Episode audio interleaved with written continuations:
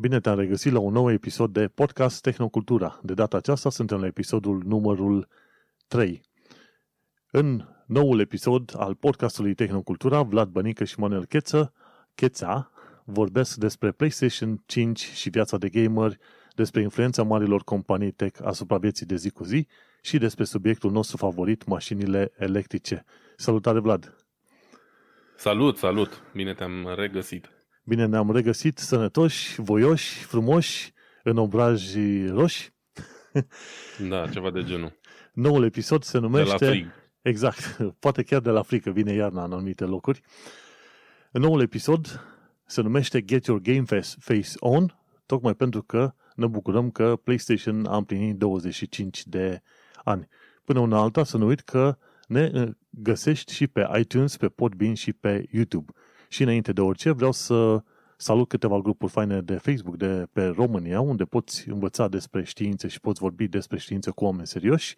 Este grupul de știință pe Facebook, mai este un alt grup numit Știință și Spiritualitate și nu uita să verifici și grupul Pseudoștiință, acolo unde ți se explică metode de combatere a pseudoștiinței și în care ți se explică într-adevăr cum să vorbești și cum să combați tot felul de argumente din astea ale oamenilor care răspândesc mituri peste tot. Îmi plac grupurile astea extraordinar, le urmăresc în fiecare zi.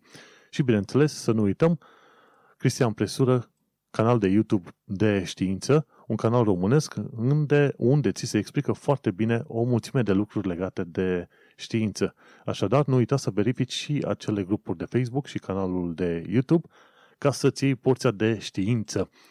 Până una alta, haideți să intrăm direct în, în pâine să vorbim despre gaming, ci că 25 de ani de PlayStation 5 și acum mă gândesc că secțiunea asta a fost mai mult în interesul tău, Vlad, nu? Parcă tu ești gamer um, pe console sau pe console, ceva de genul. Da, eu sunt gamer de toate felurile. Momentan favorizez uh, consolele, adică am un PlayStation 4 pe care mă joc majoritatea titlurilor single player, jocuri cu mașini, chestii de genul, dar mă joc din când în când și pe PC, jocuri multiplayer cu, cu prietenii mei uh, de, de prin toată Europa, că deja nu mai sunt uh, mulți dintre ei în România. Um, și da, 25 de ani de PlayStation, o multă, o lungă perioadă de timp, plină de realizări uh, interesante și cumva s-a potrivit uh, să se întâmple fix în anul ăsta în care se lansează noua generație de console. Um, e un an plin de evenimente pe partea de tehnologie și unul din cele mai importante e fix ăsta.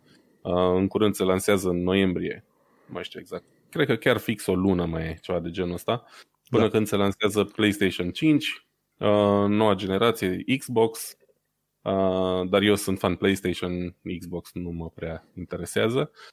Și da, ce să zic, le dorim, le doresc eu personal mult succes. Sper să nu dezamăgească cu generația asta nouă, nu cred că au cum, pentru că din ce am văzut până acum, um, lucrurile arată excepțional de bine.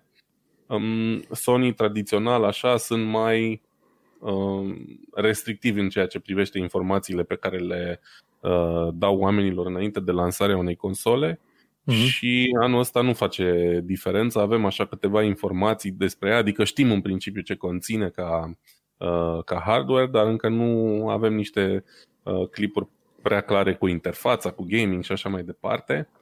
Um, ideea e că pentru cine e foarte interesat și pasionat de cum arată pe dinăuntru, în uh, show notes veți găsi un link către un teardown făcut de, de japonezi cred că direct de cei de la Sony e făcut, mm-hmm. în care au demontat uh, consola bucată cu bucată. E mișto, e foarte fain făcută pentru că e foarte ușor de desfăcut. Um, poți să adaugi storage, dacă ai nevoie de un, de un SSD mai mare, se poate băga foarte ușor și e foarte amuzant că placa de bază cu chipul uh, care conține și procesorul și uh, placa video practic uh-huh. și, un, și SSD-ul sunt toate on board, sunt integrate pe placa de bază, deci e o placă de bază destul de micuță cu totul acolo și de 5 ori mai mare și mai gros e, e coolerul, adică uh, heatsink cu radiatorul uh, soluției de răcire ca uh-huh. să răcească chipul ăsta. Adică asta înseamnă unul la mână că ori uh, va fi un chip care lucrează la temperaturi ridicate, ori cei de la Sony s-au dat foarte mult silința tocmai ca să nu ajungă la, la o temperatură prea mare a chipsetul ăsta. Acum mă gândesc că coolerul ăla o să fie pe bază de aer, nu, nu cred că e liquid. Are, are un, uh, un heatsink imens și un ventilator pe bază uh-huh. de aer, dar există și ceva heat pipe-uri pe acolo. Nu e liquid cooling în adevăratul sens, uh-huh. um, dar e o soluție din asta, cu heat pipe-uri și un radiator imens, chiar foarte mare. Și placa de bază în sine e așa micuță și pare inofensivă la prima vedere. Uh, dar performanțele cu care se laudă sunt excepționale și abia aștept să văd uh, cum se comportă și în realitate. Da, da, îți dai seama că mi se pare cu RTX 3000, de acum toată lumea zice că de fapt PC gaming-ul bate PlayStation-ul și consolele la performanțe și grafică. E posibil, e foarte posibil. Doar că trebuie să ne gândim în felul următor. O consolă costă 500 de euro și în principiu toate jocurile pe următorii probabil până la șapte ani, cam ăsta e ciclu, da? șapte ani de zile, vor merge pe consola aia și nu trebuie să-ți faci griji pentru upgrade-uri și așa mai departe. Evident, o placă de bază Nvidia din seria asta RTX 3000 probabil că va avea performanțe mai bune, dar numai o placă video costă dublu, unul la mână și probabil mm-hmm. peste maxim 4 ani vei vrea alta. Știi? Deci e o chestie așa, ține de cost, de Um, există mulți oameni care pur și simplu nu sunt pasionați să-și facă upgrade foarte des și atunci consola e soluția perfectă. Bă, o am următorii 5, 6, 7 ani, dacă nu se strică, orice joc cumpăr pentru consola aia va merge fără probleme. Cu detalii mai multe sau mai puține, na, în funcție de cum, de cum e posibil. Știi? A, Evident. Acum... Da, scuze. Spune. Nu, nu, spune tu. Acum înțeleg și eu de ce unii oameni preferă să fie și gamer de console sau exclusiv pe consolă. Pentru că, într-un fel, nu prea explicam. Am jucat pe consolă mai de mult, însă mi se încurcau degetele. Nu eram obișnuit cu joystick-ul și cu butoanele. M-am enervat, am lăsat alea deoparte și am, mm. am revenit la calculatoare. Mouse și keyboard și cam... Eu sunt exclusiv gamer de, de calculatoare, de PC gaming și nu... Mm nu, nu mai văd rostul, deși, deși gândește-te prin 91-92, ne jucam jocul ăla cu cartușe, cum e Super Mario și cu împușcături. Împușcai mm-hmm. rațele la televizor, ceva de genul ăla, știi? Și ale aveau butoane, butonașe pe care apărea, apăsai. Iar undeva prin 2001-2002 am ajuns să joc pentru prima oară pe un PlayStation. Ei, când am ajuns pe la, într-adevăr, mi s-a părut o chestie extraordinară la vremea respectivă. Prin perioada aia da. erau jocuri ceva de genul Harry Potter și de acolo știu Alohomora. Trebuia să faci, trebuia să faci cu joystick-ul cumva o formă de aia semicirculară, toate cele. Și mai era War of the Worlds, Războiul Lumilor. Grafica care era în astea două jocurile, jocuri, nu am văzut-o pe nicăieri. Deci, cred că o perioadă bună consolele au bătut calculatoarele în ceea ce privește grafica de nu-ți venea să crezi, știi, când te uitai la da la detaliile alea. Jucam, când era? 2001-2002, jucam uh, la internet cafeuri prin uh, Sfântul Gheorghe, pe unde eram. Jocul ăsta de motorete, era Hercules, era isometric, ce alte jocuri mai erau? Uh, ceva cu mașini, dar oricum grafica nu ajungea nici pe departe la nivelul celor de la PlayStation, de exemplu. Da, um, în perioada aia, pe la începutul anilor 2000 mai ales, Um, au fost la putere consolele PlayStation 2, a fost era lor um, și erau într-adevăr extrem de puternice. În primul rând pentru că erau cumva în super vogă consolele atunci și s-a investit mult. Și PlayStation 2 cred că e în continuare cea mai bine vândută consolă a celor de la Sony cel puțin mm-hmm. și preferata mea, pentru că și eu în perioada eram adolescent și cumva mi-am făcut, uh, mi-am format mâna pe console, ca să zic așa, Um, și PlayStation 2, într-adevăr, era extrem de puternică pentru, pentru vremea aia și jocurile arătau excepțional, mergeau foarte bine, a venit și cu multe inovații la vremea aia și era soluția preferată de cam toată lumea. Numai că pentru noi, în România, cumva consolele n-au avut parte de, de sprijinul necesar, pentru că erau scumpe, era o perioadă în care lumea nu prea își permitea să dea banii pe așa ceva. Acum, cumva, oamenii o duc mai bine și e mai la îndemână să cumpere o consolă. Mm-hmm. Și erau uh, rezervate, cum ai zis și tu, pentru internet, cafeuri, săl de jocuri, chestii de genul ăsta. Mergeam și ne jucam uh, FIFA sau Gran Turismo sau Mortal Kombat, chestii de genul ăsta um, iar calculatoarele pe care le aveam la momentul respectiv nu erau capabile de, uh, de genul ăsta de jocuri. Sau poate că ar fi fost, dar nu ne permiteam noi uh, componentele necesare. Da, gândește-te. Da, costau extrem, extrem de mult. Exact, în perioada aia, hai să mă gândesc undeva, să fie 2007, când am vrut să iau la un moment dat, era o placă de bază, chiar bunicică, era vreo 10 milioane de lei, era mai mult decât salariul meu ce luam în perioada aia, știi, de vreo câteva ori. Și vrei să faci un calculator, într-adevăr, de gaming, trebuia să dai câteva salarii. La un moment dat mi-am făcut calculator de gaming, mi-am luat uh, împrumuturi prin bancă. Înțelegi? Da, Ca da, să reușești să ai un calculator bun de, de gaming, pentru că altfel ăla erai. Nu-ți, o perioadă bună și nu ți-ai permis. Din alocație, am plătit ratele din alocație la Brahms, țin minte și acum. De la Brahms, din Brașov, mi-am luat Aha. primul computer care era cumva pe vremea cred că cea mai mare companie de genul ăsta care vindea calculatoare în Brașov, vindeau și la firme, aveau multe firme și în fine. Și am plătit rate, cred că vreo 2 ani de zile la primul meu calculator. Țin minte și acum a costat 17 milioane, era un AMD Sempron, nu mai știu frecvența acum, și cu probabil cea mai populară placă video la perioada, la vremea respectivă, un uh, Nvidia GeForce MX 440, parcă. Mm. Aia era cam, cam ce avea toată lumea în perioada aia. Da, îi luai un calculator de la de gaming, plăteai vreo 3 ani de zile la bancă. da, și încă da, e...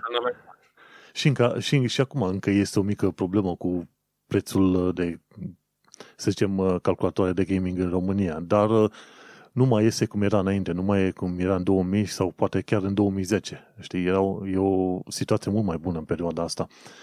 Și totuși, uite-te că deși calculatoarele sunt, sunt mai scumpe, totuși oamenii nu sunt, nu sunt mari fani de asta consol, consolă în România. Da, e o chestie care ține probabil mai mult de tradiție, de faptul că um, și cumva consider eu se leagă tot de, de nivelul salarial. Oamenii au fost mai pragmatici și au zis, bă, ți o consolă din asta sau iau la copil o consolă, maximum o să ne putem juca pe ea și atât. Mai bine iau un calculator, ne putem juca, pot să intru pe internet, pot să văd un film, poate pot să și lucrez pe el, știi? Mm-hmm. Nu e ca în, în Occident sau în Statele Unite sau mai știu eu unde, unde, hai, uh, am PC, îmi iau și un uh, PlayStation, mâine apare Xbox-ul, îmi iau și un Xbox, să-l am și pe ăla, chit că 80% din jocuri sunt aceleași, dar trebuie să le am pe toate. O societate uh-huh. extra consumeristă. La noi, și dacă ar vrea lumea, nu prea s-a putut până în ultimii ani. Este, și acum... este și o vorbă de cultură, știi? În vest, cultura, cel puțin în UK, cultura de gaming este mult mai puternic uh, stabilită, să zicem așa. Avem în România da. streamer de gaming și așa mai departe, dar ne vorbim de cultură și în sensul că în UK sunt tot felul de studiouri din astea care chiar produc uh, jocuri. Avem și în România, da. mi se pare, sunt vreo câteva, dar în UK okay. sunt destul de multe. E, e chiar și un sat numit uh, ceva de genul SPA, nu mai știu cum i-am uitat numele, la vreo 200 de mile de Londra, unde în toată comuna aia, pe zona aia, sunt vreo 5-6 firme de asta mari de gaming. În, uh-huh. Destul de aproape de zone de Wales, ca să zicem așa. Și aici au avut uh, tot felul de reviste de gaming. Inclusiv acum, e PC Gamer UK, e revista de gaming. E Overclockers UK. În România, nu știu acum cât de multe reviste de gaming ar mai fi. Reviste originale, ca să zici. Știi? Reviste da. originale. Da. Și atunci, aici au și Game Gamescom, au Feature Gaming Con, au tot felul de chestii de evenimente legate de gaming. Uh, sunt și în, uh, și în București, mi se pare, uh, o dată pe an sau de două ori, ceva de genul mai... ăsta, Gamescom, știi? Da, au, au început să fie din ce în ce mai uh, multe chestii de genul, ceea ce e un lucru îmbucurător până la urmă. Mm-hmm. Um, dar da, uite, dacă tot ai pomenit de reviste de gaming, îmi aduc aminte de când eram puștan și pe piață era aproape uh, Uh, monopol level. Toată lumea abia aștepta să apară levelul pe piață, să vezi poze mm-hmm. din, uh, din cele mai noi jocuri, că de cele mai multe ori nu am poze puteai să le vezi. și țin minte și atunci că tot levelul ăla, câte pagini o fi avut, el era dedicat 99% uh, PC-urilor și undeva la final exista așa o pagină sau două cu poze din cel mai nou joc de pe, nu știu, Nintendo 64 sau PlayStation 2. Deci, da, PC-urile au fost la putere încă de atunci în România. Și este, uite, acum am uitat, o zonă, o comună, să zicem, în care există foarte multe studiouri de asta de gaming, se numește Royal Leamington Spa. Royal Leamington, Leamington Spa, pentru cine ar fi Un nume interesat. foarte nobil. E, Da, cred că sunt doar două localități numite Royal, nu mai știu cum. E Royal Leamington, Leamington Spa și alta, nu mai știu exact cum îi zice. Mhm. Și a, dacă vrei să lucri în gaming, tot ce, te- ce trebuie să faci în UK e să te duci să cauți Royal Leamington, Leamington Spa, afli ce firme de gaming uh, firme de gaming au uh, birourile pe acolo și lucrezi. Mi se pare că și Ubisoft o are, este și Codemasters, mi se pare Codemasters este chiar firmă din UK de, Da, de așa gaming. Și tot fel de jocuri, gen Forza, e Formula 1 și alt fel de jocuri din astea, tot în UK sunt făcute. Și da, tocmai de aia, vezi, aici în UK, având o cultură în asta mai adâncă legată de gaming, îți dai seama că ei și preocupările o- o- oamenilor obișnuiți sunt mai diverse, ca să zic așa. Aici îi vezi foarte des vorbind de chestiuni de jocuri de consolă, pe lângă jocuri de calculatoare, cum ai zis și tu. Da. Da, e vorba de, de diferențele astea culturale care până la urmă se estompează, cred eu, și ăsta nu poate fi decât un lucru bun. Până la urmă Îți dai seama când vrem să ne distrăm și nimic mai mult. Ei, oamenii vor să aibă divertisment, entertainment, îți dai seama, în toate modurile. Uh, Citeam articolul ăla de la The Guardian, ci că PlayStation la 25 de ani în UK, ci că teoretic PlayStation nu a fost creat la, în urmă cu 26 de ani de zile și lansat în Japonia în primul rând și după aia în Mhm. uh, SUA și după aia în UK. Dar în principiu 25 de ani în, uh, în UK și acolo oamenii chiar așteptau, erau nebuniți să vadă, ok, cum este noua, noua consolă de joc. Și îți dai seama, ei neavând uh, problemele astea pe care le aveam noi în România, anii 80-90, la ei chiar, chiar își permiteau să se gândească la jocuri și console, știi? Deși Da, absolut. și chiar, uh, cum îi zice, chiar pe atunci existau tot felul de reviste care... uh, Mi se pare că exista o revistă dedicată PlayStation. Eu N-am, n-am știut treaba Da, asta da, până de cu curând. siguranță. Și Cu siguranță. să, cum e, nu știu acum cum îi zice revistei respective, dar uh, e All About uh, PlayStation sau ceva de genul ăsta, sau PlayStation Magazine. Mhm. Da, îi se zicea Official The PlayStation official Magazine. PlayStation Magazine. Exact. OPM și ci că era folosit, uh, era, să zicem, uh, vândută ca reclamă pentru adulți, împreună cu FHM și Loaded. nu știam treaba asta. E, da. da, vezi, pentru că și asta e o chestie interesantă de discutat.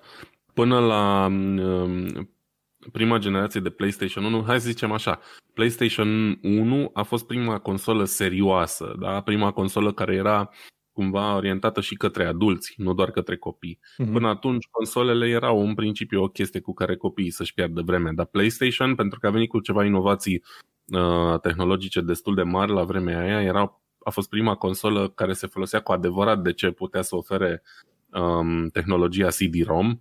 Um, au mai existat câteva încercări înainte, dar să zicem că procesoarele de pe console nu erau pregătite să, să uh, profite de chestia asta. PlayStation 1 a venit într-o perioadă în care uh, a devenit posibil să ai audio de înaltă calitate în jocuri da? și dialogul Mhm. să fie uh, cap-coadă într-un joc cu voice acting, cu dialog înregistrat și atunci puteai să ai o, o imersiune mult mai, mult mai puternică în joc. Nu mai era ca înainte pe Nintendo sau Sega unde trebuia, puteai doar să citești uh, Mhm. text și atunci nu puteau să scrie romane, evident. Puteau să scrie câteva căsuțe de text și așa mai departe. Și atunci, uh, pentru că s-au deschis niște portițe noi, Sony s-a gândit, bă, hai să uh, încercăm să targetăm și piața mai adultă, să zicem așa. Știi? Au devenit cumva jocurile și ceva mai violente, poveștile mai complexe, au început să apară înjurături în jocuri, uh, mult mai mult sânge ca înainte și așa mai departe. Știi? Da, a fost chiar, uh, chiar o revoluție uh, chestia asta. Și da, n- are sens alăturarea asta cu FHM, uh, care iarăși e o revistă pentru Adulți. nu neapărat pornografică, dar o revistă pentru adulți, cu pictoriale, costume de baie, cu subiecte mai pentru adulți și așa mai departe. Da, nu te-ai fi așteptat, dar uite că s-a întâmplat. Bine, pe la vremea respectivă, cât era? 95, cred că mă duceam undeva prin Sfântul Gheorghe pe la casa pion- pionierilor și descopeream și eu ce înseamnă să scrii linia 10, print nu mai știu ce, linia 20, go to linia 10, știi, ceva de genul ăsta. Ne jucam noi pe un calculator de la extraordinar de vechi, nici nu știu în ce, în ce limbaj de programare vrea să ne învețe nenea ala de acolo, știi? Și pe la vremea aia, cât era, 95-96, am descoperit și eu ce înseamnă să lucrez pentru un 486, pentru că noi nu aveam calculator pe acasă, știi? Și jucam jocul da, da. Prince, Prince, jocul Prince, care ăla fusese cunosc, făcut cunosc. în 89 și cumva a ajuns în România, probabil normal, ilegal. și atunci... Era freeware, să zicem că era așa cumva la limită între legal și ilegal. nu prea știa nimeni exact. Da. Și când am descoperit jocul la Prince pe calculator, vorba aia, apeși pe un buton și prințul ăla ridică sabia, apeși pe alt buton, se bate cu dușmanul, zic că ok. Deci chestia asta m-a atras foarte mult către calculatoare, știi? Și acum ajungem să ne întrebăm, măi, cum de-am ajuns în câmpul ăsta de muncă pe, în care lucrăm amândoi în IT, calculatoare, ce vrei tu? Păi, gaming. Și da. e foarte interesant, apeși pe un buton, se întâmplă ceva pe ecran, știi? apeși pe un alt da. buton, se întâmplă altceva și am, am fost foarte curios să aflu, de am și făcut liceu de informatică la un moment dat. Și gaming-ul m-a dus pe mine și m-a ținut întotdeauna legat de calculatoare, că dacă îți plac jocurile, înveți de jocuri, dar înveți și de chestiuni legate de jocuri, cum ar fi plăci video, console, calculatoare, computing în genere, știi? Absolut, da.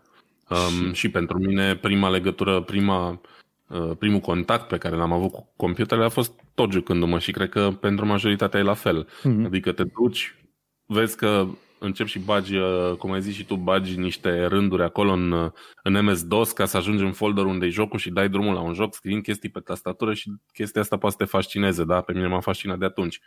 Și așa, încet, încet, insistând pe chestia asta, devii mai bun nu doar la jocuri, ci și în ceea ce privește alte chestii mm-hmm. până la whatever, programare sau ce mai și, face fiecare. Și uite, de aici am pus la gaming, la secțiunea asta noastră, am pus și un link la Rest of World. Ăștia sunt un site foarte interesant care vorbesc de mai mult despre chestiuni legate de tehnologie care se întâmplă în afara Europei și a Americii de Nord. Deci ei se orientează mai mult pe Africa, Asia, Orientul apropiat și America de Sud să vadă cum, cum uh, funcționează tehnologia și cum este adoptată tehnologia în zonele respective, știi? Și la Rest of World, ce am aflat de curând, ci că femei gamerițe în Arabia Saudită. Deci Arabia Saudită, toată lumea știe că este o țară retrogradă în cel mai supărător mod, dar am aflat cu ocazia asta că au și acolo conferințe asta de gaming, dar la care sunt numai bărbații invitați. Nu mai au voie să meargă. Și de curând se pare că și femeile au început să se bage, pentru că ele se joacă pe calculator acasă și vor și ele să meargă la cele conferințe la un moment dat și și ele sunt atrase de gaming. Și foarte interesant să vezi cum gamingul, de fapt, uh, trezește același stil și aceeași pasiune de, de a lucra cu calculatoarele sau cu tehnologia în oameni peste tot pe planete, știi? Ai zice uh-huh. că e mhm. un lucru normal și natural, dar uite-te că și inclusiv în țările astea, cum ar fi ai putea să le numești retrograde în ceea ce privește drepturile oamenilor sau drepturile femeilor, uite că și acolo, la un moment dat, gamingul și tehnologia și calculatoarele reușesc să trezească o mișcare, să creeze o mișcare, ceva de genul ăsta, știi? Și e mai ușor să înțelegi chestia asta în Europa, unde ești liber să faci ce vrei, e mai greu să înțelegi în țări în care nu, unii oameni chiar n-au voie să facă anumite lucruri, știi? Și da. mi-a, mi-a plăcut istoria, de-aia am și pus acolo. La la secțiunea de gaming, poți să intri pe tehnocultura.com și găsești acolo istoria a trei femei care sunt gamerițe în, în Arabia Saudită. Foarte, foarte interesant. Și ce vreau să mai aduc aminte, doar așa întreagăt, faptul că AMD pregătește versiunea 6000 de la placa video Radeon RX și ci că placa asta video are un codec numit AV1 și care oferă compresie cu 50% mai bună pentru semnal video față de H.264. Vedem dacă o să fie adoptată, dar pe mine mă interesa faptul că nu numai uh, Nvidia a creat RTX 3000, uite că a venit și Radeon cu RX 6000. Acum, când e vorba de testele astea convenționale, adică fiecare ce, ce, poate să, ce grafică poate să genereze, RX uh, 6000 RX 6000, se pare că se bate col la cod cu, 3, cu 3000-urile, dar uh, Nu știu dacă AMD a reușit să pună la punct ray tracing-ul așa cum face Nvidia, nu cred. Nu cred încă.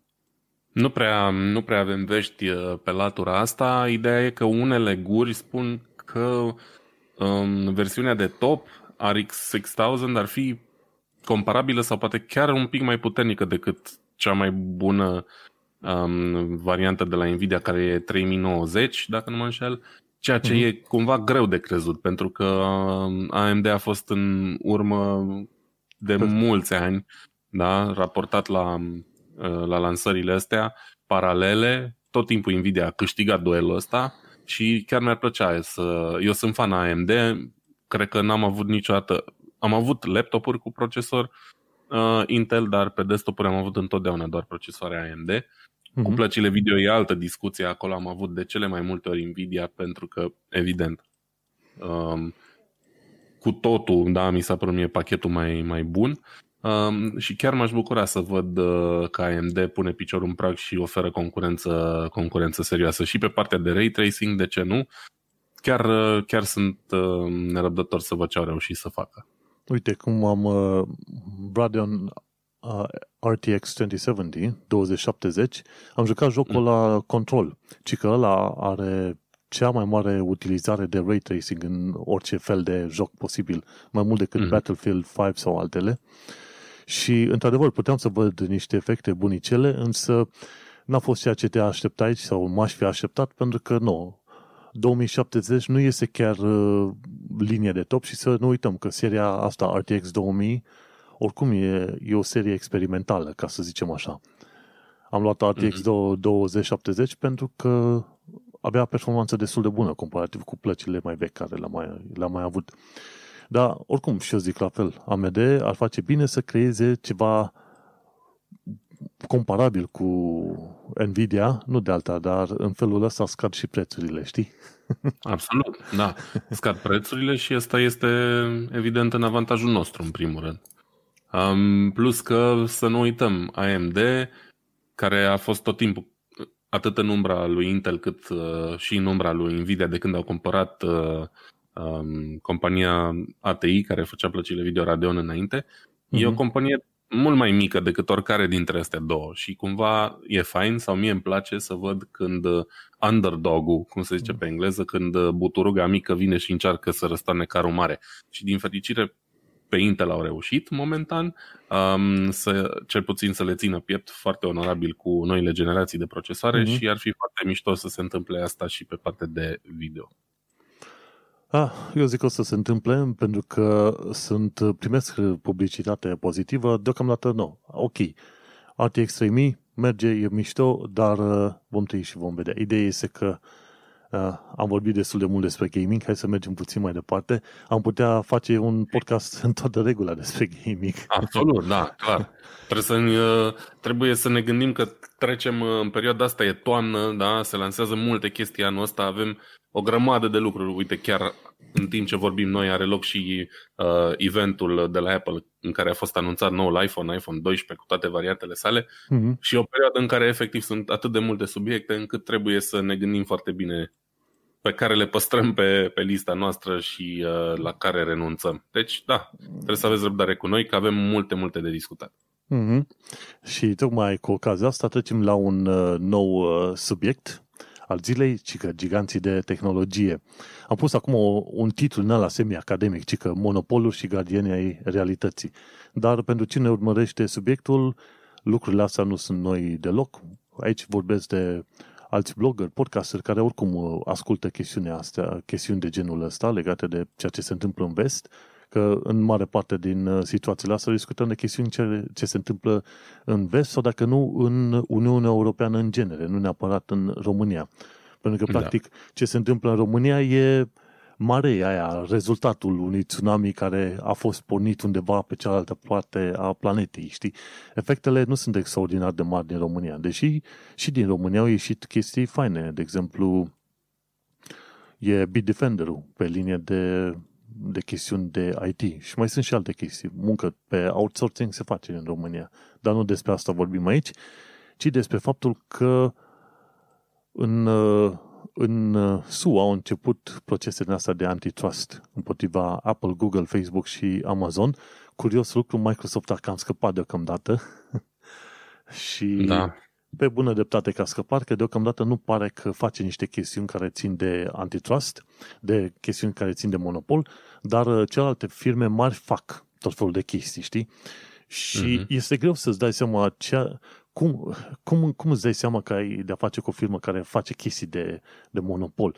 Pentru că la un moment dat erau tot felul de discuții din astea, ci că, ok, doar pentru faptul că o firmă este mare, merită să fie sancționată pentru un motiv oarecare. Zici că, domnule, ok, luăm pe cineva ca Google sau Apple, pentru că sunt foarte mari și foarte puternici și pentru asta merită deja să-i luăm la bătaie sau merită de fapt să te uiți doar dacă au făcut ceva, știi? Și cred că discuțiile se duc în jurul unor uh, concluzii cumva hibride, știi? Chiar dacă este mare, dacă a făcut ceva și dacă are posibilitatea sau opțiunea de a face ceva, să zicem, anticompetitiv și anti-clienți, ca să zicem așa, știi?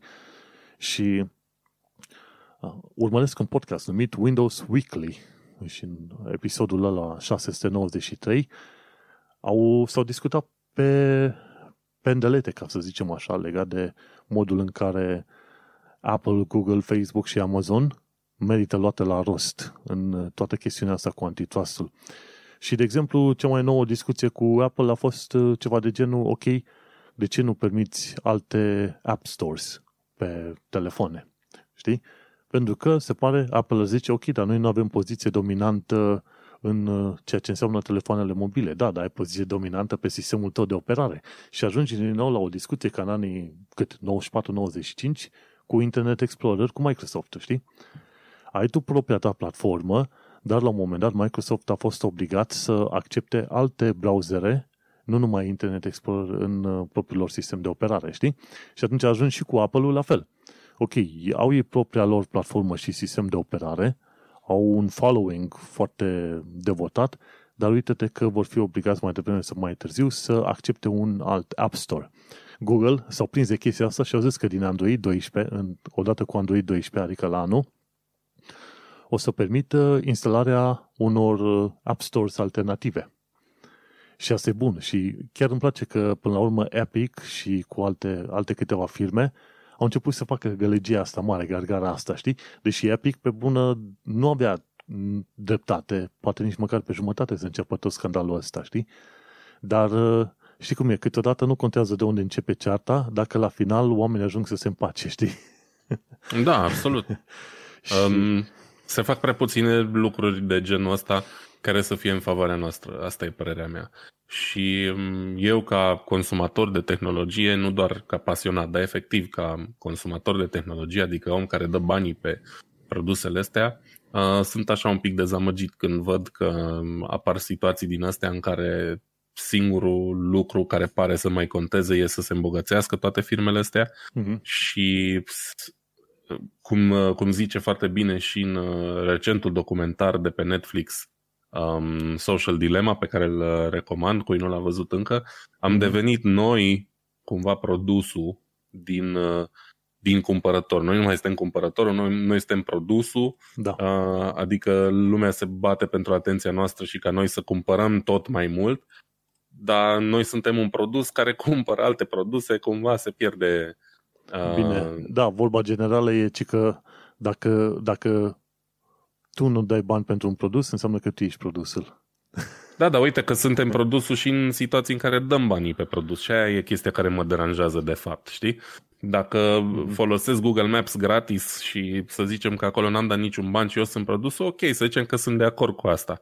Dar când cumpăr ceva, gen, nu știu, cel mai bun exemplu, după cum am zis eu, am biful ăsta cu Amazon, pe care nu-i halesc deloc. Mm. Um, cumpăr un, uh, un Kindle de la Amazon sau mai știu eu ce, uh, un Fire Stick și după ce că am dat bani pe el, îmi sunt în continuare băgate pe gât o tonă de reclame sau mai știu eu ce. Și cu asta nu sunt de acord. Adică asta ar intra foarte bine în categoria asta antitrust cumva.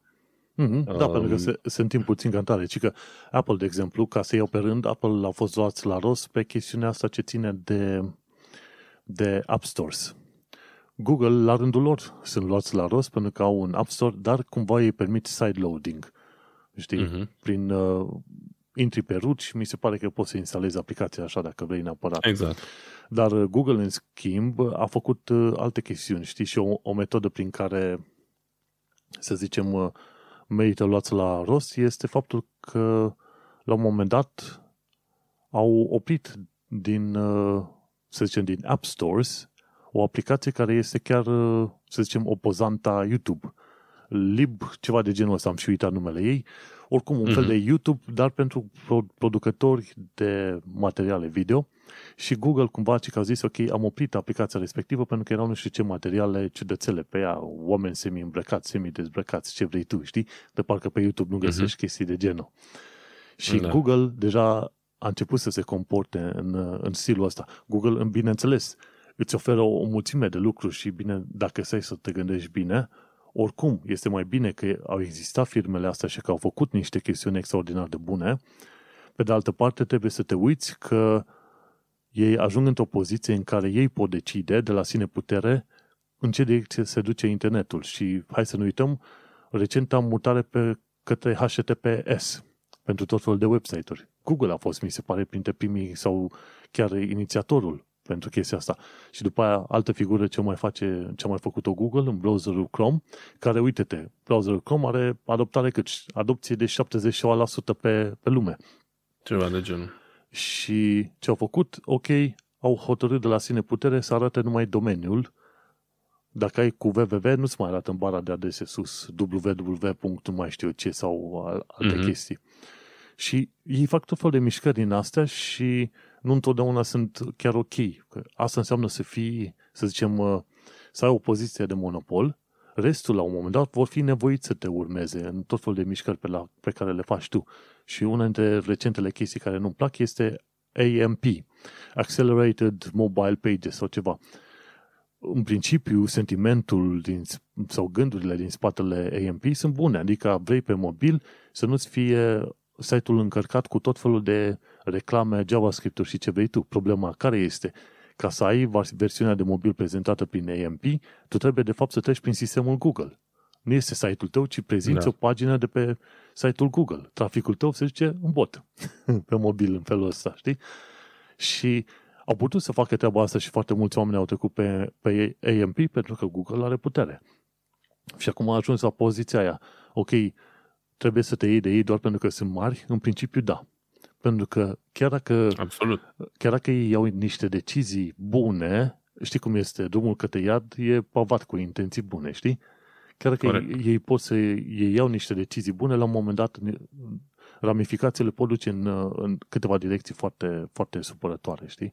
Facebook-ul la, la fel a fost luat la rost pe chestii de monopol, în special pentru faptul că a cumpărat uh, Instagramul și WhatsApp-ul a cumpărat uh, Instagramul pentru că era un fel de reacție, uh, rețea din asta socială opusă, cumva concurentă, opusă, concurentă, da. ca să zicem așa, iar WhatsApp-ul era concurenta Messenger-ului, ca să zicem, știi? Uh-huh. Și, iarăși, de ce a făcut treaba asta? Nu pentru că ei sunt interesați, într-adevăr, să aducă toți oamenii la un loc. Pentru că dacă oamenii sunt interesați de Facebook, se duc pe Facebook direct.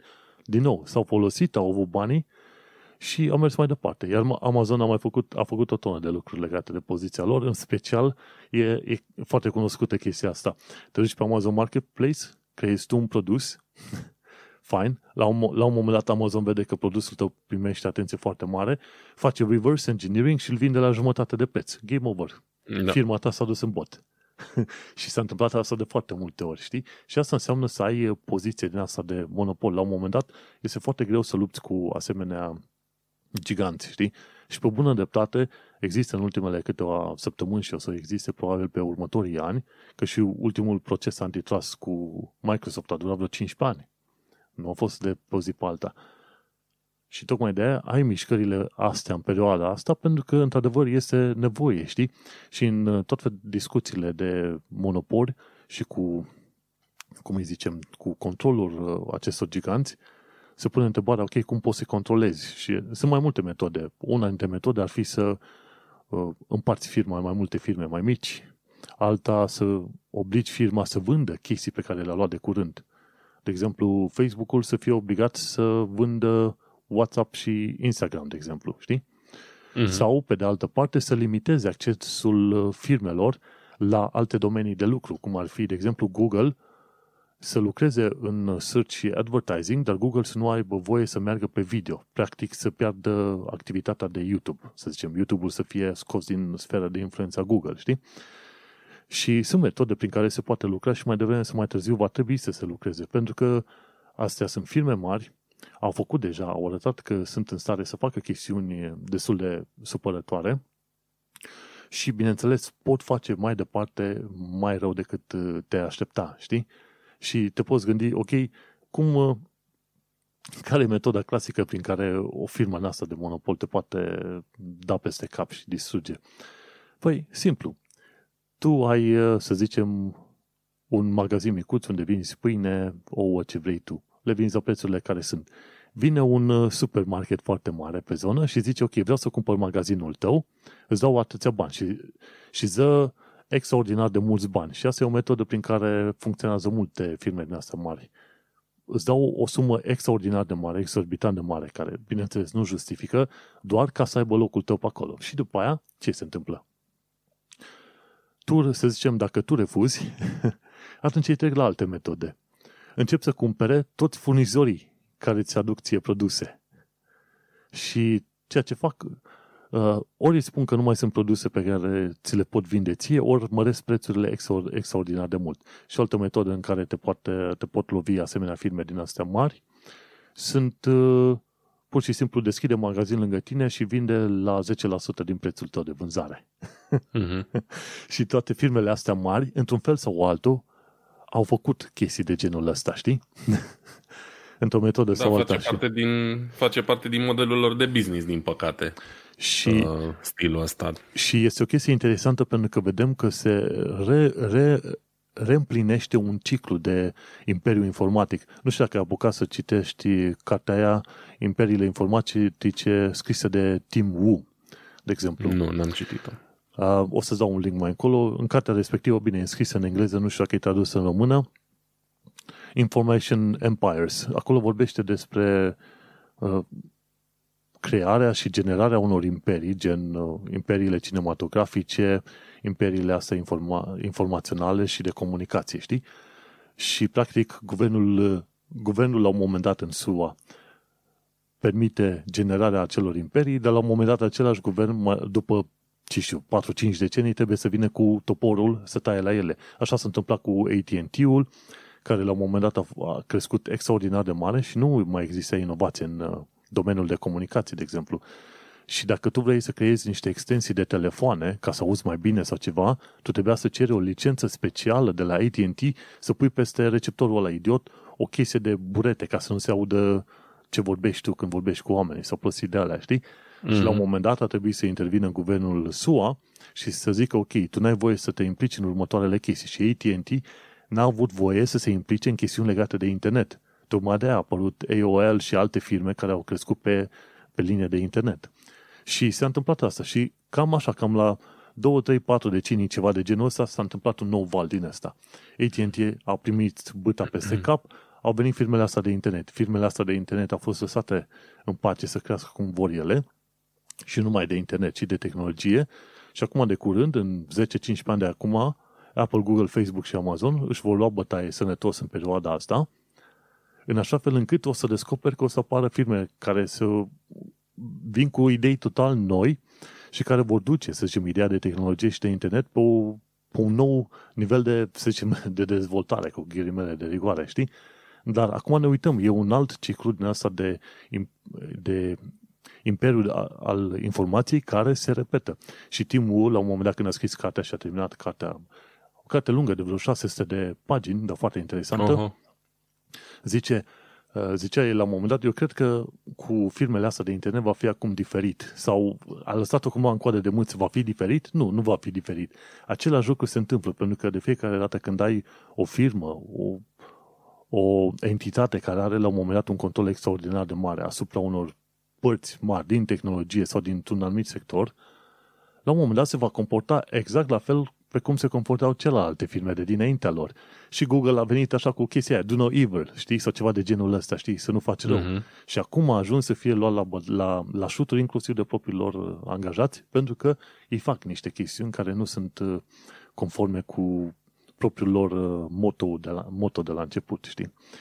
Și tocmai, îți dai seama, fiind atât de puternice, am pus aici că gardiene ai realității fiind atât de puternice, îți dai seama la un moment dat uh, depinzi de firmele respective să facă un fel de self-policing, cum ar veni, știi? Exact. Și... Adică trebuie să-ți pui încrederea în, în, în unii care sunt interesați doar de a face din ce în ce mai mulți bani pe seama ta. Exact, știi? Nu și tocmai de aia am pus, de exemplu, știrea de la TechCrunch acolo, ci că Facebook interzice grupurile și statusurile care neagă existența Holocaustului. Și vorba aia, asta a fost după, la vreo patru ani de zile de când uh, prietenul nostru Zuckerberg spunea că el uh, crede în libertatea de exprimare. Dar uite că libertatea de exprimare a oamenilor care urăsc alte grupuri de oameni sau ceva, duce într-adevăr la radicalizare. Cu cât e, o, sunt expuși oamenii mai mult la materiale din astea hateful, ca să zicem așa, cu atât sunt uh, mai pregătiți să genereze tot felul de acțiuni din astea adverse și atacuri fizice și așa mai departe, știi? Și în sfârșit da. Facebook a interzis grupurile și statusurile care neagă existența Holocaustului. Dar e și pe Twitter, de exemplu, la un moment dat au început să facă ceva mai multă curățenie, știi? Și ideea este că mai devreme să mai târziu, dar fiindcă discutăm de firme foarte mari, care, pentru mulți oameni, internetul înseamnă Facebook, internetul înseamnă Google. Ei nu știu, de fapt, că exact. internetul există mult, mult în afară și este puțin uh, disingeniu să zici că, ok, poți să-mi spui tu ce vrei, dar dacă nu-ți place Google, du-te pe alt site, că există, ai alternative. Alternativă ce? Că, în principiu, practic, pentru mulți oameni, Facebook-ul și probabil Google și YouTube-ul, astea trei sunt uh, ușa lor către internetul efectiv. Exact. Cerele oamenilor să se ducă în adresă și scrie, scrie tehnocultura.com în adresa de, de browser. Unii vor ști, unii nu vor ști și no, cum am mutat tehnocultura.com de la tehnocultura.ro, mi-a scăzut traficul la zero acum și mă găsești oameni, mă, eu practic o, pentru o perioadă bună voi fi absolut invizibil pe internet. De ce? Pentru că internetul înseamnă Google în momentul de față. Și nu zic că nu, nu aveau dreptate să ajungă pe acolo, dar mai devreme sau mai târziu o să vezi că tot felul de firme NASA de monopol vor fi obligate să preia serviciu de platformă.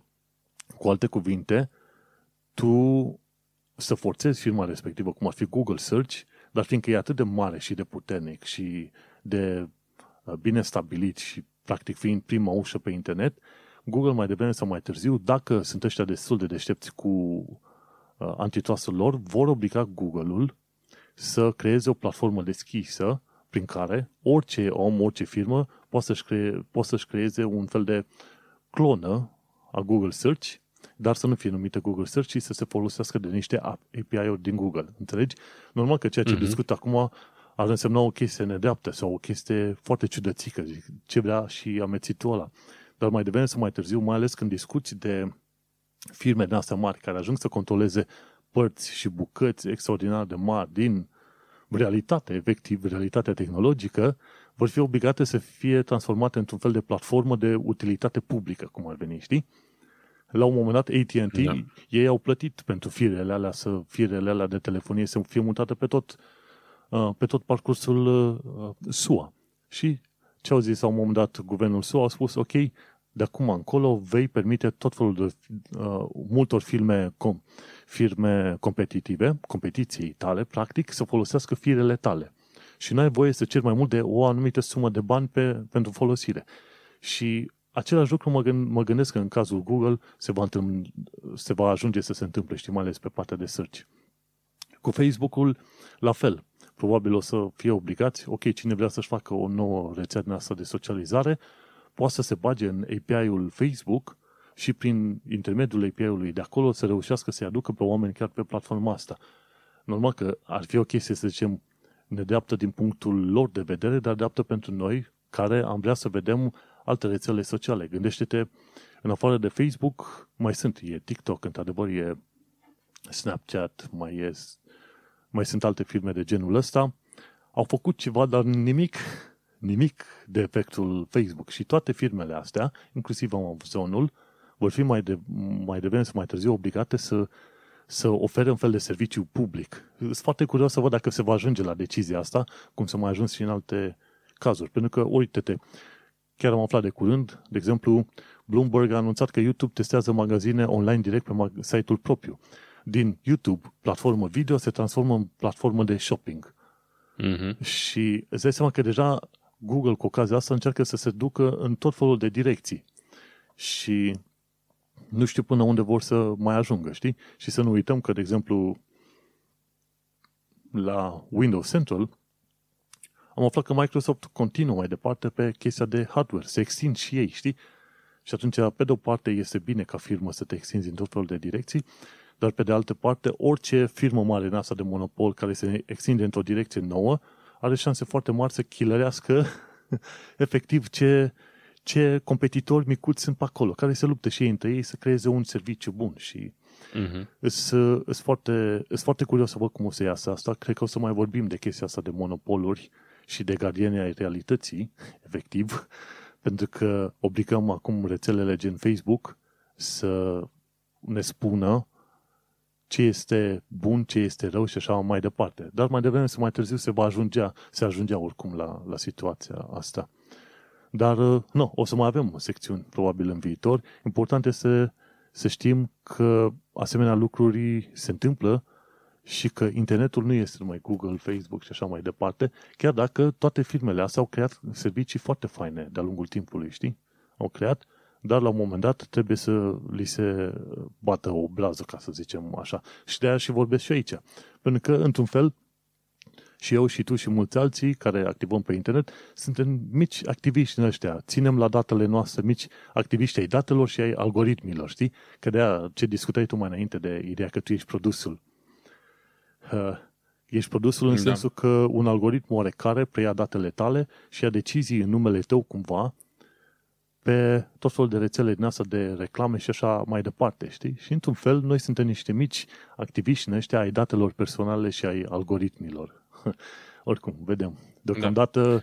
podcastul ăsta n-ar trebui să fie un podcast de activism al algoritmilor, ci mai degrabă de tehnologie, știi? Dar efectul îl vedem că aceste firme, pe cât sunt ele de mare și interesant, mari și interesante, ne modifică cumva modul în care vedem noi realitatea și folosim tehnologia și ne comportăm noi în viața de zi cu zi, știi? Absolut. Și... și până la urmă și ele sunt companii de tehnologie, au legătură cu tehnologia, funcționează pe bază de tehnologie și ne afectează viața cu ajutorul tehnologiei. Și atunci e normal să, mm-hmm. să le băgăm în seamă, ca să zic așa. Și Plus... până... A, scuze zi. Spune tu, spune tu, terminați ideea. O, o ultimă idee ce mai aveam de chestia asta de giganți de tehnologie, mă interesează extraordinar de mult lupta dintre Oracle și Google pe drepturi de autor pe API-uri. Mi se pare că Oracle cumpărase la un moment dat uh, Java numai pentru a cumpărat Java de la Sun Microsystems numai pe ideea că va putea da în judecată Google în viitor, pentru că Google folosea la un moment dat uh, uh, aceleași API-uri ca ca Java. API-ul însemnând, ok, tu ai anumite funcții. De exemplu, calculează area pătratului, știi? Și o denumești așa, calculează area pătratului și atunci ăștia de la Oracle zic, pentru că funcția ta se numește calculează area pătratului, uh, înseamnă că tu ne-ai furat nouă API-uri și avem drepturi de autor. Dar uh, nu, nu se aplică și nici nu ar trebui să se aplice niciodată drepturi de autor pe API-uri. Pentru că eu pot să-mi calculez area pătratului, dar într-un mod al meu. Unii calculează făcând perimetru și așa mai departe, alții calculează uh, ridicând la pătrat latura sau cine știe ce alte metode din astea mai interesante, știi? Iar Google și-a scris propriul său cod, numai că a denumit, să zicem, funcțiile respective, la fel ca în Java. De ce? În așa fel încât programatorii pe Java să poată lucra foarte ușor cu Android, mi se pare, la un moment dat. Asta era discuția. Uh-huh. Și e, e culmea și aștept să văd uh, lupta asta între astea două firme și eu chiar aș spera la un moment dat să se piardă pe drepturi de autor pe API-uri, pentru că atunci uh, e o problemă mare. De fiecare dată când o firmă își face un API, poate să dea în judecată pe oricine, doar pentru că are aceleași funcții cu același nume. fac același lucru, într-adevăr, dar sunt scrise de ei înșiși. Și atunci este și aici o altă, o altă mare problemă legată de firmele astea care fac, cum să zicem, răutăți pe internetul ăsta. În fine, este doar o chestie la care să ne uităm uh, de-a lungul timpului, știi? Oracle versus Google și lupta lor pe, pe API-uri, pentru că acolo vreau să ajung. Ideea este de interoperabilitate. Ar trebui să fie cumva într-o lege internațională. Dacă o firmă are niște API-uri, o altă firmă să aibă voie să folosească exact același nume, ca în așa fel încât datele să pot să fie transferate de la un, de la un sector la altul, de la o firmă la alta, știi? Cum și zice și tipul ăsta foarte inteligent din SUA, Cory Doctorow, zice, cuvântul magic este interoperabilitate. Dacă vrei și îți pasă de consumatorul final, de omul de pe internet și așa mai departe, trebuie să faci tot felul de sisteme care sunt interoperabile. Și hai că mă opresc aici.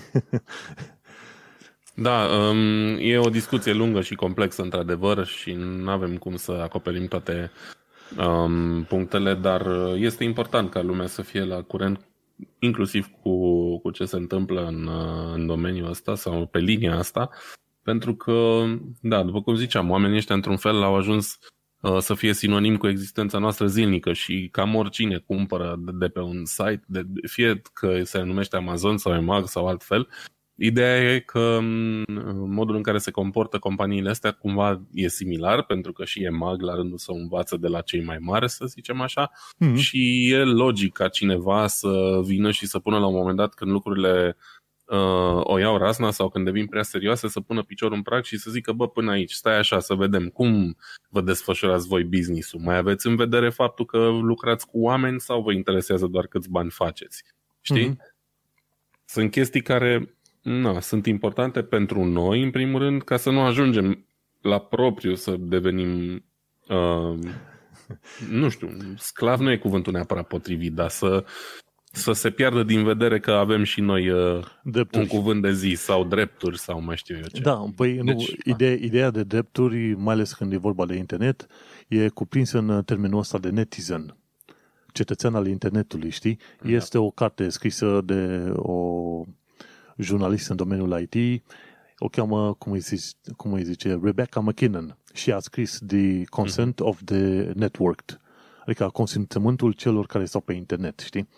Și e ideea aia de netizen, știi? Practic, pe lângă faptul că tu ai o existență în asta fizică de zi cu zi, identitatea ta online digitală este la fel de sacră, ca să zicem, ca identitatea ta fizică normală și atunci aceleași drepturi care ți se aplică în viața de zi cu zi trebuie să se aplice și acele identități digitale, știi? Da. Și de-aia, de-aia eu cred în chestia asta și că, într-adevăr, mai devreme sau mai târziu va trebui să se facă legi specifice, știi, ok, ești un netizen, ai anumite drepturi, trebuie respectate, etc. Bineînțeles, discutăm de identitate digitală, e, e foarte mult de discutat pe chestia asta. Dar ca idee, de-aia, de-aia și atrag atenție și mai avem din când în când discuții din astea, pentru că uite-te, avem de-a face cu firme din astea mari care, practic, ele ne creează, să zicem, imaginea despre realitatea din jur. Mm-hmm. Bun. Hai. Am uh, discutat despre monopoluri și cred că am făcut teoria monopolului puțin cam prea mult. Hai să mergem la tehnologie auto. Știu că ești mare fan de tehnologie auto și mai ales tehnologie din asta de mașini electrice. Cu asta îmi câștig pâinea momentan, deci uh, absolut. Um, Așa e, avem doar două subiecte azi și aici, un domeniu în care am putea pierde foarte mult timp, dar o luăm așa mai pendelete, începem încet încet cu știrile pe care le găsim interesante, iar dacă ascultătorii noștri vor să intrăm mai adânc într-un subiect sau altul, gen tehnologii, uh, hibride, electrice și așa mai departe, cu mare plăcere o facem și pe asta. Um, până atunci, primul subiect um, pe partea de tehnologie auto vine de pe site-ul celor de la Ars Technica, um, care pun din nou în vedere um, necesitatea existenței unei baterii care să auto, evident, nu vorbim de baterii de ceas, unei baterii auto care da. să se încarce repede, a cărei viteză de încărcare să fie comparabilă cu ce um, se întâmplă când încarci o mașină cu motor cu ardere internă. Um, se pare că există acum um, niște dezvoltări um, făcute de o companie, de un joint venture din ăsta uh, chino-american, um, prin care vor să creeze niște foi, nu o să intru foarte mult în detaliile științifice, uh, niște foi gros, de grosimea unui atom um, mm. cu cumva impregnate cu litiu și un uh, material care se numește fosfor negru, um, care cumva ar avea o capacitate ar, ar avea două avantaje. Unul la mână la o încărcare normală ar avea și o capacitate mai mare decât ce oferă bateriile acum, dar se pare că um, folosind materialul ăsta s-ar putea realiza o încărcare mult mai rapidă decât uh-huh. a uh, bateriilor actuale, pentru că până acum tehnologia s-a concentrat foarte mult pe capacitate, pe a obține niște baterii care să-ți permită să mergi o distanță cât mai lungă, da? pentru că e evident, dacă îți cumperi o mașină electrică,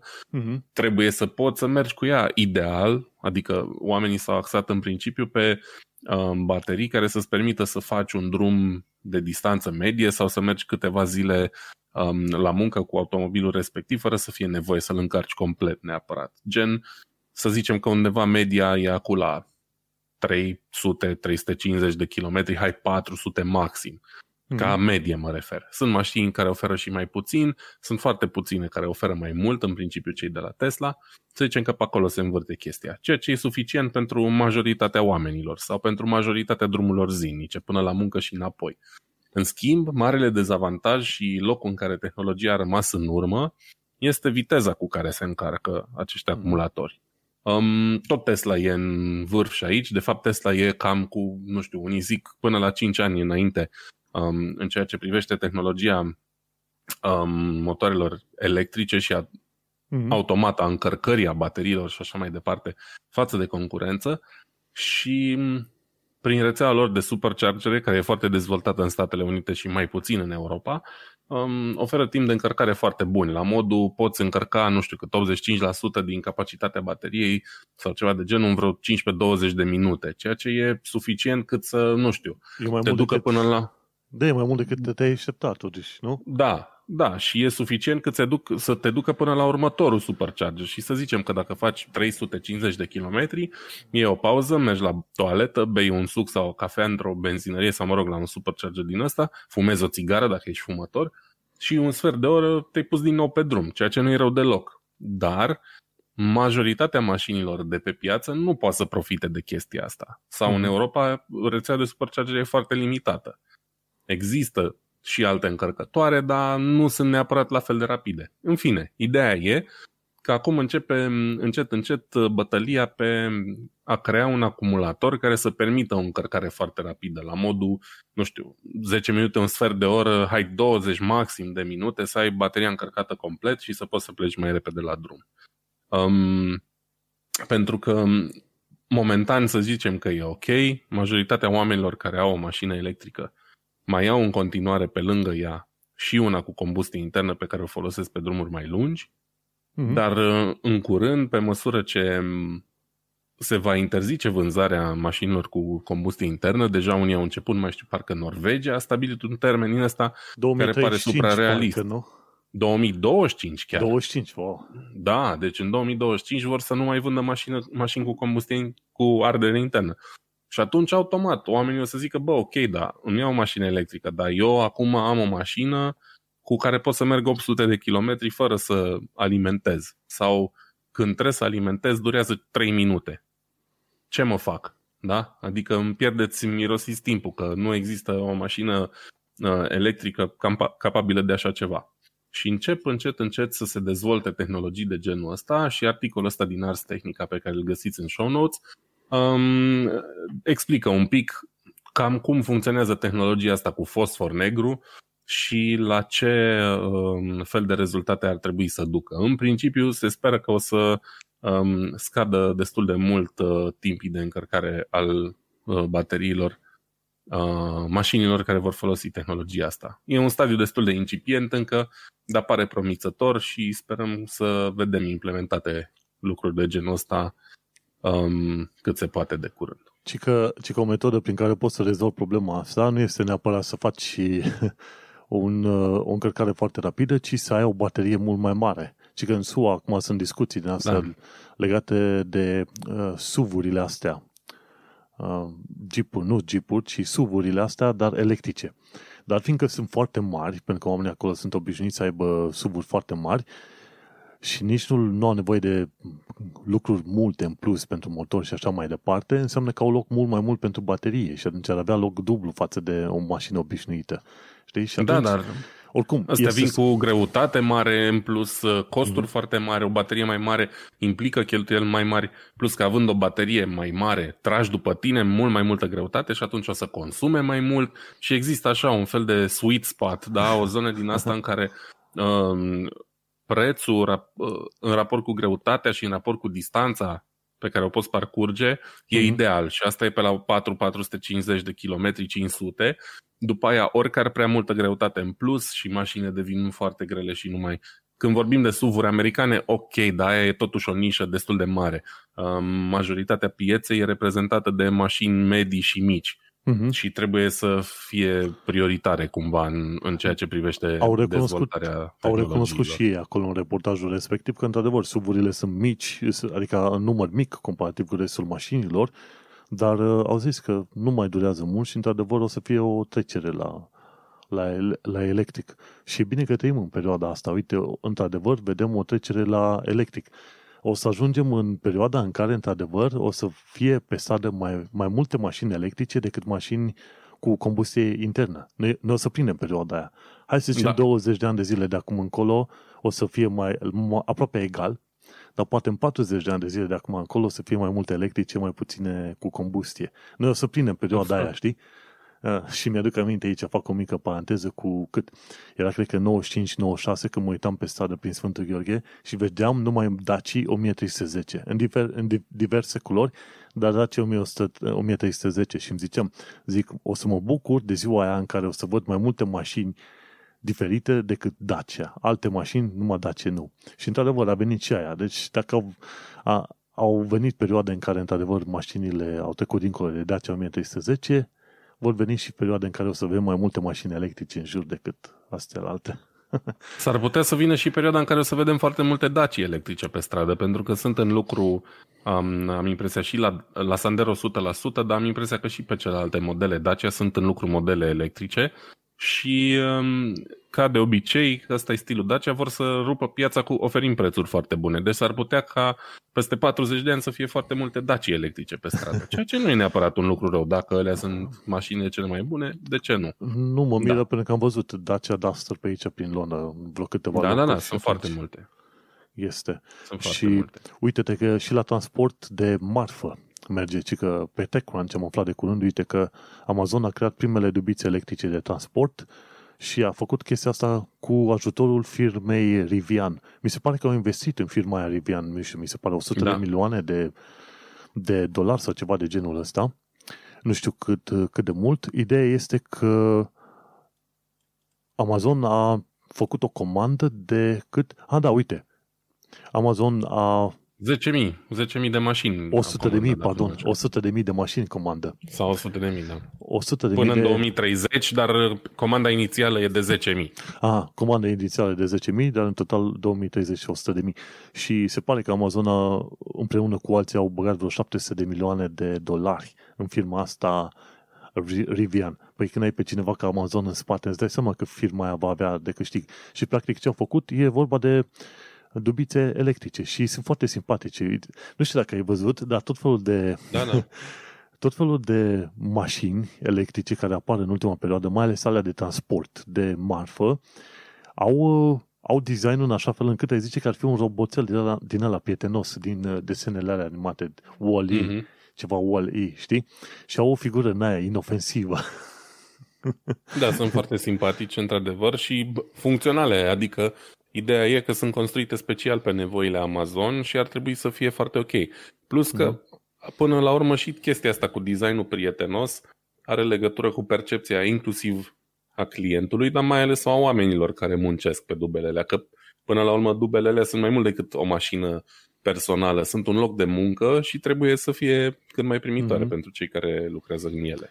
Și e foarte interesant, au forme din astea pătătoase, nu ai nevoie de prea multă aerodinamicitate, pentru că oricum nu faci viteze extraordinar de mare cu mașinile res- respective. și, în plus, uh, vor, vor ajunge la un moment dat să facă și sisteme din asta autonome. Știi cum erau data trecută când am vorbit de firma Erin, Edrin din Suedia. Uh-huh. Și e foarte fain. Uite, Amazon, într-adevăr, a investit o stonă de bani în firma asta Rivian și mă aștept și ghici pe unde o să vezi asemenea mașinuțe cât de curând. SUA ca SUA, dar un, unul dintre primele puncte de intrare în Europa va fi într-adevăr unde? Londra. Și eu sunt chiar pe aici. Chiar pe aici. Și o să abia aștept să văd și eu mașini de asta de transport și mai ales gândește-te că probabil în 15-20 de ani de zile tehnologia AI și de autonavigare va fi suficient de bună încât vezi că vine mașina aia de transport singură, de una, de una singură la tine, știi? Pac și lasă pachetul și a plecat mai departe. Așa e.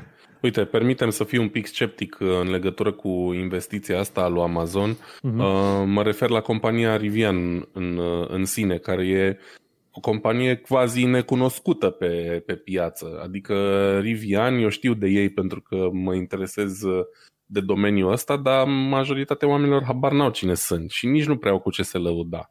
Uh-huh. Momentan produc doar două modele de SUV, după cum vorbeai și tu, unul e o mașină care seamănă foarte mult cu un Land Rover și celălalt e un pick-up din ăsta destul de mare pentru aventurieri da? sau pentru oameni care merg cu cortul, prezintă ei mai ales, um, care arată foarte mișto și par să aibă ceva tehnologie ok în uh, sub capotă, dar o companie de nivelul Amazon, cumva, poate nu înțeleg eu uh, business-ul ăsta foarte bine, mă așteptam să investească într-unii cu o tehnologie mai bine pusă la punct și cu o experiență mai mare. Cel puțin asta ar fi fost așteptarea mea. Dar poate tocmai asta e benefic, faptul că iau pe ăștia, îi cresc de mici, cum ar veni, uh-huh. îi sprijină cu banii lor și poate cumva o să, o să fie mult mai purpose-built, mult mai pe, pe tiparul Amazon construite. Um, până un alta dubele astea arată mișto.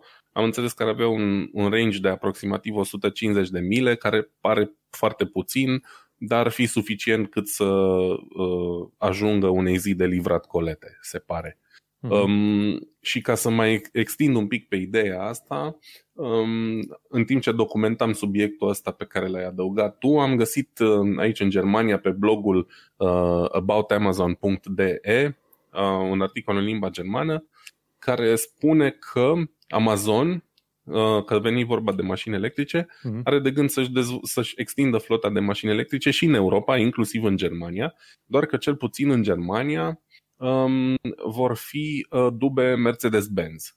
Scrie aici că în anul ăsta 1800 de uh, dube Mercedes-Benz electrice vor fi incluse în, uh, în flota Amazon, și, uh, dintre care 800 vor fi doar în Germania. Deci Asta e un lucru bun. Uh, aici, în Germania, uite că se folosesc de uh, autovehicule produse local, ceea ce e și ăsta în, în sine un lucru îmbucurător. Abia aștept să le văd pe stradă. Eu de obicei când comand, uh, comand destul de rar de la Amazon, dar atunci când o fac, majoritatea dubelor sunt ori de la alte firme de transportori, chiar mm-hmm. închiriate, um, și n-am văzut niciuna care să fie branduită cu Amazon efectiv. Ori sunt de la DHL, de la GLS, de la alte firme de curierat. Și chiar mi-ar plăcea să le văd și pe astea pe stradă. Oricum, referitor la ce ai zis, mi se pare curios, pentru că, într-adevăr, uite, ai uh, firmă de transport electric, ar fi Nicola. Bine, am înțeles că prototipul lor nu este chiar atât de viabil, ca să zicem, camionul ăla de transport. Da, da.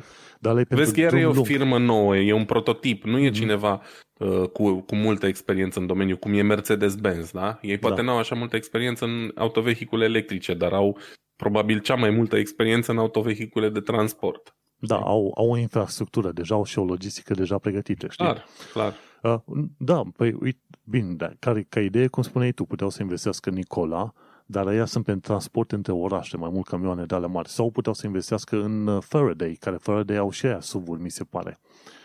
Sau dacă nu, da. bineînțeles, Tesla. Și pe mine, într-adevăr, Absolut. mă miră că nu au investit în, în, în tună dintre astea trei și s-a dus cu Rivian ceva pe idea, oricum, dacă TechCrunch a investit în, uh, uh, sorry, Amazon a investit în Vivian, îți dai seama că probabil are X% la sută procent din toată firma și dacă Vivian da, crește, absolut, da. crește și într-adevăr se dezvoltă pe alte puncte, normal că Amazon câștigă înapoi, știi? Plus că nu știu dacă s-ar fi înțeles foarte bine uh, Bezos cu um, uh, zi cu Elon Musk când vine vorba de mașini electrice, Musk fiind la rândul lui un tip foarte uh, carismatic și care face lucrurile exact așa cum, cum vrea el să le facă uh-huh. și atunci uh, probabil că ar fi existat probleme. Deci poate că totuși e cel mai bine faptul că au luat pe ăștia uh, de la zero cum ar veni și îi cresc după, după cum își doresc ei, după chipul și asemănarea lor, să zicem așa. Uh-huh. Da, oricum, ideea generală Bun. este că îi va crește vor da, ajunge clar. foarte mari, după care va interveni guvernul UK în chestiuni de antitrust și vor zice, ok, trebuie să vinzi Rivianul, pentru că tu deja uh, deții și lanțul de transport și lanțul de comercializare, nu este bine de băia prea mult pe verticală. Cine știe, vom trăi și vom vedea. În fine, e bine, Absolut. e bine, lasă să crească și când ajung mari, le dăm, le, le dăm cu băta în cap. Clar. Bun, și cam cu asta, cu asta terminăm și noi cele trei mari subiecte ale zilei. De gaming, 25 de ani de PlayStation. Uh, îți spun clar, când am văzut prima oară grafica pe PlayStation a rămas uimit, uimit. Uh, mergem da, la giganții de... Exact. Mergem la giganții de tehnologie, am vorbit despre monopoluri și despre auto electric. Eu prefer mașini electrice nu neapărat pentru că e foarte interesant, ci mai mult din, uh, să zicem, din punct de vedere ecologic, ca să zic așa. Nu sunt fan mașini uh-huh. puturoase, ca să zic. Și de aia. Și am discutat despre asta. Hai să abordăm puțin pe scurt câteva subiecte și linkuri pe care le-am pus aici în următoarele, ce știu, 10-15 minute și cam atâta. Bun. Cine începe? Încep eu? Hai că încep da. eu. Că eu sunt ăla cu iPhone da, uite, și atunci... tu, tu mergi pe, pe chestiile pe care le-ai pus tu și eu merg pe chestii care le-am pus eu și pe aia vedem ceva de genul ăsta. Așa facem. E bine, uite că astăzi uh, s-a lansat noua generație de iPhone 12. Uh, evident, mai multe detalii veți găsi direct pe site-ul de la Apple. Eu o să vă spun așa pe scurt că m-am uitat uh, până am început înregistrarea la, la prezentarea lor. Um, e vorba de trei modele sau trei dimensiuni, să zicem așa, uh-huh. uh, iPhone-ul normal, iPhone-ul Pro și un iPhone mini anul ăsta, cu o diagonală de 5,4 inch care e cel pe care aș merge eu dacă ar fi să, să fac schimbarea anul ăsta. Um, cu noul procesor Bionic um, A14 se numește, care e cam cea mai mișto chestie de fapt de la, de la iPhone-uri. Procesoarele lor um, mobile sunt probabil cele mai bune de pe piață, nu cred că poate cineva să se compare cu ei și se laudă că noua generație vine cu performanțe cu până la 50% mai rapide decât alte chipseturi de pe piață și sunt primele chipuri care folosesc tehnologia de 5 nanometri. Deci multe, multe lucruri mișto. Vă las pe voi să găsiți pe site-ul lor sau pe alte uh, site-uri de profil mai multe informații. Cert e că dacă sunteți fani iPhone, uh, iPhone 12 pare chiar o variantă demnă de luat în seamă pentru procesorul ăla. Uh, ca design, ei au zis că e un design revoluționar, nu e chiar așa. Uh, se întorc cumva la liniile um, iPhone 5, de acum 8 ani deja, așa mai pătrățos cu, cu uh, laturile mai drepte. Pentru mine e mișto, a fost designul meu preferat ăla și, uh, și e chiar fain. Cam Bun, atâta. Auzi vorba aia, vă prezentăm o nouă cărămidă. De data asta are colțurile rotunjite.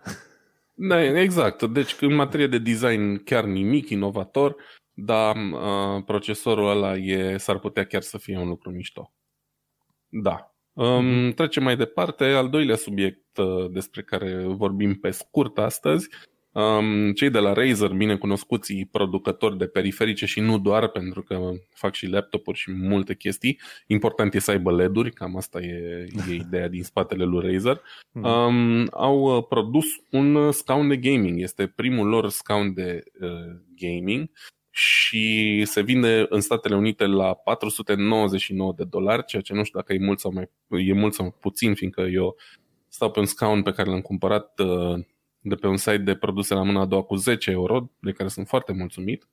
Um, dar arată foarte mișto, are multe setări, lombare din astea pentru oameni care stau mult la calculator și probabil că dacă mi-aș permite, aș da banii momentan mi se pare că e un pic cam mult, 500 Cât? de euro. 500, 500 de euro spune că nu este da. mult dacă petreci extraordinar de mult timp pe scaun, cum stau eu. Da, uite sunt convins. Uite-te la mine, am, am de la Noble Chair, e scaun de gaming, uh-huh. a costat 350 de lire pentru că am avut un cupon de la de vreo 50 de lire asta, pentru că ar fi mod normal 400, deci practic peste 500 de euro ca preț. Și am merită, înțeles. pentru că este totul din metal, una la mână, este larg și, uh, cum să zic, partea cu șezutul este, să zicem, comodă, cine se pune aici zice că sunt într-un scaun de mașină, efectiv. Și are tot felul uh-huh. de mhm. grade în asta de libertate. Te poți lăsa pe spate, învârti, încoace și are inclusiv uh, partea asta lumbară, în partea de jos a spatelui are o rotiță și e o tijă metalică care împinge puțin, îți împinge spatele spre față, mai în față. Și plus, uh-huh. bineînțeles, poți să ridici uh, suporții ăștia de mâini mai sus, mai jos, pe câteva nivele și într-adevăr, stai, dacă stai foarte multe ore pe zi, cum stai ca mine, ai nevoie de comoditate și de confort, ca să zic așa, știi? Și gândește-te când uh, Absolut. stai, ce știu, 10, 12, 14, 16 ore pe același scaun, să știi că nu te mai uiți la 350 sau 400 de lire pe care îi plătești. Așa că ăștia de la game cu scaunul de la Razer au avut mare dreptate când au zis, ok, hai să facem un scaun și îl plătim suficient de bine și așa mai departe. Și ideea e când îți iei un scaun din ăsta de gaming, ai grijă să nu-ți iei un scaun de gaming care are partea de jos din placaj de lemn. Trebuie să fie totul metal. Pentru că am pățit de atâtea ori, când m-am lăsat pe spate, să-mi îndrept spatele sau să mă, să-mi sprijin cumva spatele de spătarul ăsta, la un moment dat spătarul rupea placajul, știi? Și trebuie să ai grijă foarte mm-hmm. mare. Și de aia bine... trebuie să ții ceva strict metalic. Și nu, prețul e bun. Celor de la Razer e, e prețul e bun. Bun. Atunci tu știi mai bine, am lămurit. Uh, eu am zis că am dat 10 euro pe scaunul ăsta, dar să știi că nu e un scaun prost. Uh-huh. A fost doar un chilipir. E un scaun office din gama aia profesională care costă tot pe la 3-400 de euro în mod normal. Uh-huh. Doar că eu l-am luat de la o tanti care îl uh, moștenise de la o fostă firmă, în fine, nu mai contează și mi-a cerut doar 10 euro pe el. Deci sunt foarte mulțumit. Da. Nu are o tonă de reglaje, dar este complet metalic. Uh-huh. Um, are reglaj pe majoritatea direcțiilor, mânerele, tot ce trebuie. Și sunt foarte mulțumit momentan. Eu, din fericire, uh, încă mai merg la birou o parte din timp și acolo am scaune mai bune. Deci n-am uh, simțit nevoie să dau foarte mulți bani pe un scaun. Probabil că dacă aș lucra și eu de acasă ca, mine. Uh, ca tine, da, mai, o perioadă mai lungă de timp uh, aș investi în chestia asta. Dar până una alta sunt... Uh, Gânde, sunt gândește-te că lucrezi de acasă din, uh, de pe, din data de 10 martie. Na, vezi, e, bine, eu am mai fost și la muncă între timp. și mă bucur acolo de scaunele alea mai scumpe, știi ce da, zic? Da. Um, bun, Uh, următorul subiect um, este legat de lansarea uh, capsulei Space Crew Dragon, uh, SpaceX Crew Dragon, o misiune care trebuia să aibă loc pe 31 octombrie și a fost amânată cu vreo două săptămâni pentru că um, cei de la SpaceX au descoperit niște probleme pe una dintre rachete și vor să le rezolve ca să trimită oamenii ăștia în siguranță și este prima misiune, e a doua misiune uh, a capsulei Crew Dragon, dar este prima, uh, cum să zic eu, prima misiune completă. Pentru că prima uh-huh. lansare a fost așa o, un test cu oameni ca să se asigure că totul este în regulă și acum asta e o misiune mai complexă, să zic așa. Uh, le ținem pumnii. Eu sunt fan SpaceX, îmi place ce fac, îmi plac uh, produsele lor și sper să ajungă cu bine. Um, apoi, tot astăzi, a avut loc și încă este în desfășurare Amazon Prime Day. Um, mm-hmm. Nu o să vorbesc foarte multe despre asta. Aveți, doamne, mari reduceri. Am, am intrat și eu de curiozitate. Um, pentru produsele Amazon sunt într-adevăr ceva reduceri, dar nu mă interesează niciunul dintre ele. Mm-hmm. Mi-ar fi plăcut un, un Kindle, dar momentan sunt mulțumit să citesc de pe iPad. Și în rest arată totul ca un talcioc ca un bazar, ca o piață de miercuri pentru brașovenii noștri. Uh-huh. Um, foarte multe produse, nu neapărat contrafăcute, dar de la firme no-name și pur și simplu mi se pare foarte obositor să intru și să caut chestii pe acolo, așa că m-am lăsat știi, pe cubaș destul de e? rapid. Câțiva ani de zile m-am uitat la Amazon Prime Day, foarte curios să văd, ok, ce găsesc chestii interesante pe acolo și nu prea. nimic din ce m-ar interesa pe mine nu am găsit. Zic, ok, vreau un monitor făinuța care să aibă o reducere efectivă. Avea o reducere la un moment dat și la monitoare, dar erau din alea 5%, 3%, chestii de astea. Și mai erau tot felul de produse, chilipiluri, efectiv, cum ziceai tu, piața de miercuri. E bun, piața de miercuri e mișto, că te duci că îți iei, ai nevoie de o trusă de scule și nu vrei să dai prea mulți bani. Dar exact asta e, practic, Amazon Prime Day este un fel de bazar online. Da, chestia e că au apărut foarte multe produse chinezești cu nume dubioase și cu review-uri cel puțin la fel de dubioase, fiindcă vezi, doamne, toate au 5 stele mânene și încaut și un, mm. apara- un aspirator cămămut și unde mă mun n-am de niciunele, e un apartament gol-goluț și am nevoie de un aspirator mm-hmm. și am zis hai să mă uit și pe Amazon să văd ce aspirator găsesc. Și am intrat eu pe amazon.de, am scris frumos aspirator în germană și primele 10 rezultate cred că au fost în niște firme chinezești de care n-am auzit absolut niciodată mm-hmm. și de la care nu mi-aș cumpăra niciodată nimic. Uh, nicio firmă de genul Philips, Roventa, Dyson sau mai știu eu ce firme pe care le cunosc și eu, că fac aspiratoare de multă vreme, mm-hmm. nu mi-a apărut în primele rezultate. Și atunci eu nu pot să mai am încredere în, în Amazon. Oricum, dacă, dacă ți iei uh, aspirator, poți să găsești aspirator fain pe Amazon. Oricum, nu-ți, nu-ți lua uh, aspiratoare în alea cu, cu saci. Nu, cu... nu, aia clar. Clar, nu mai vreau cu sac, mai, mai ales că eu sunt alergic E foarte greu să le curăț pe alea cu sac permanent nu, și nu. ele cu sac schimbabil. Nu, Nici nu mai vreau cu sac, aia e clar. Dar am zis să arunc un ochi și acolo să văd ce, ce găsesc și când am văzut că primele recomandări sunt numai no name-uri, am zis nu mai, gata. E un, mă, fel, mă uit în altă parte. E un fel de Black, Black Friday în România, știi? Da. Ceva de genul. Bun, mergem mai departe. Uite, la Sinet am aflat că Microsoft și diverse companii de securitate au pus botnetul TrickBot în genunchi în uh, SUA, cel puțin.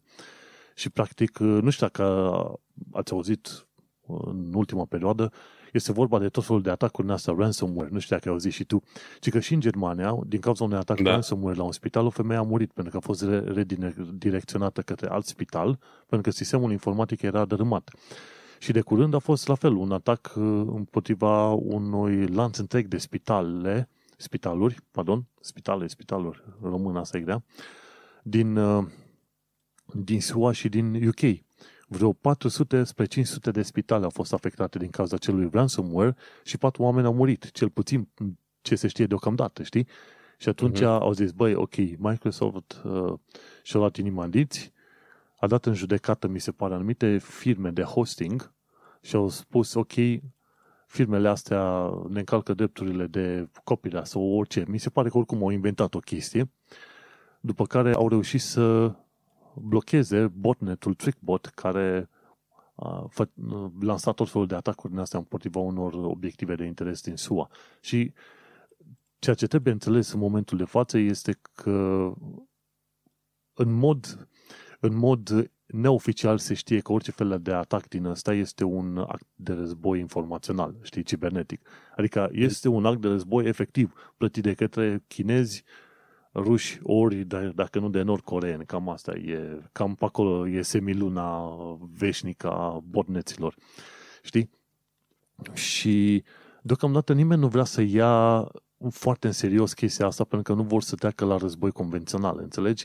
Dar mai devreme sau mai târziu, pe măsură ce mai mulți oameni vor muri din cauza asta, gândește-te ce înseamnă să ai un sistem, de exemplu, pe autostradă, este sistem informatic și la un moment dat intervine ransomware-ul și schimbă culorile în mod aleatoriu, din roșu în verde, toate cele.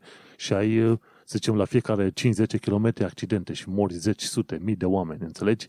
Din cauza faptului că, deși sistemul informatic de la autostradă nu a fost ținta inițială, pentru că e în legătură cu alte sisteme, să zicem de la spital, într-un mod interesant, ajung oamenii să moară, știi? Ei, chestia asta cu ransomware trebuie luată extrem de serios de către firme și de către autorități, știi?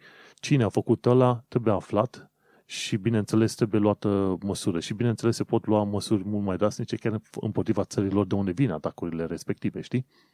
Pentru că da. asta este, de fapt, un act, un act de război, știi?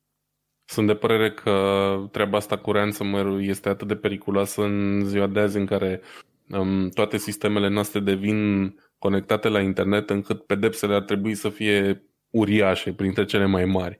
Uh, mai ales ăstora care atacă spitale, deci să ataci un spital, nici nu poți să te mai numești om. Ești mm-hmm. pur și simplu o jigodie, Bine, fără da. pic de sentiment și nu mi se pare... Oricum, ei oricum sunt uh, oameni de nimic, cei care fac treaba asta, pentru că oricum ei nu sunt interesați de efectele pe care le generează. Ca om care am lucrat puțin în uh, autorități locale, ca să zic așa, m-am apucat să văd și, într-adevăr, când e vorba să facă rele, în principiu, uh, nu sunt foarte deloc interesați de efectele respective și atunci am, nu este vorba să dai pedepse enorm de mari, pentru că pedepsele uh, enorm de mari nu reduc nivelul de criminalitate, ci trebuie să schimbi un sistem de abordare și, bineînțeles, trebuie să duci și la un, un alt mod în care ideea de securitate este mult mai ușor de implementat de către toți oamenii posibil, știi? În momentul de față este greu. Gândește-te, instalează sistemul Windows. Când vrei să-ți instalezi Windows-ul în calculator, te trece prin 20 de pași diferiți de configurare. Zic, păi eu care n-am treabă cu internetul, să zicem un om oarecare, ce face? Click, click, click, și nu-și dă seama că de fapt el nu are firewall-ul setup sau setat sau ceva de genul ăsta, știi?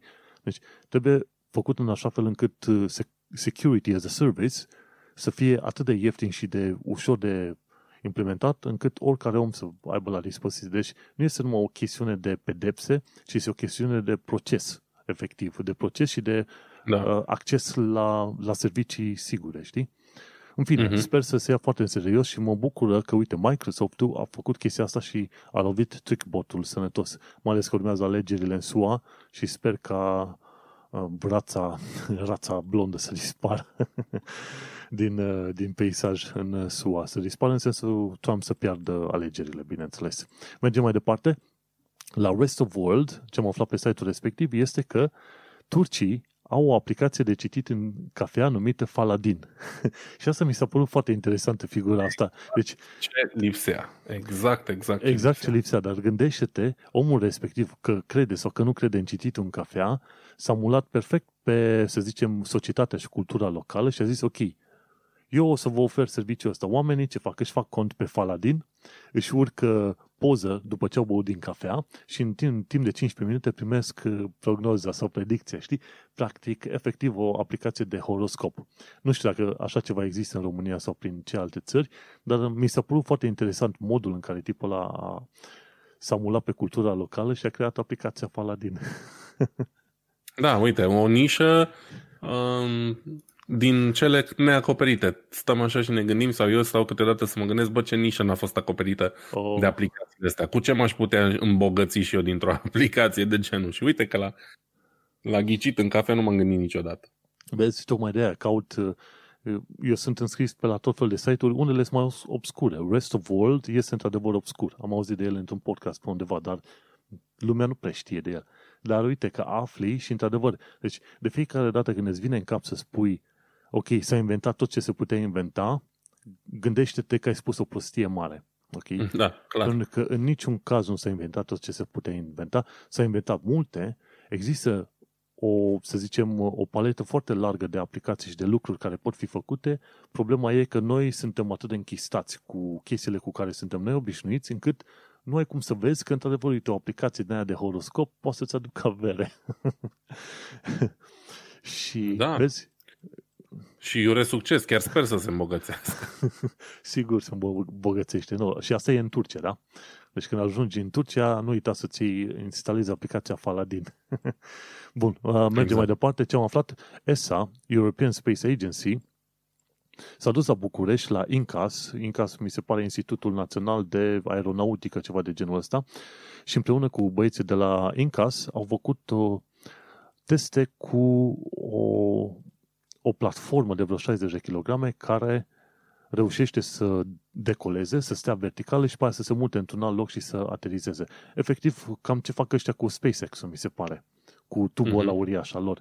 Ei, uite, i-au motivat și pe cei de la ESA să facă asemenea aparate și printre micile teste pe care le fac, le fac și în, în București la Incas. România este parte a European Space Agency și din ce știu eu, România plătește în fiecare an undeva pe la vreo 100 de milioane de, de euro, ceva de genul, ca să fie membru în ESA.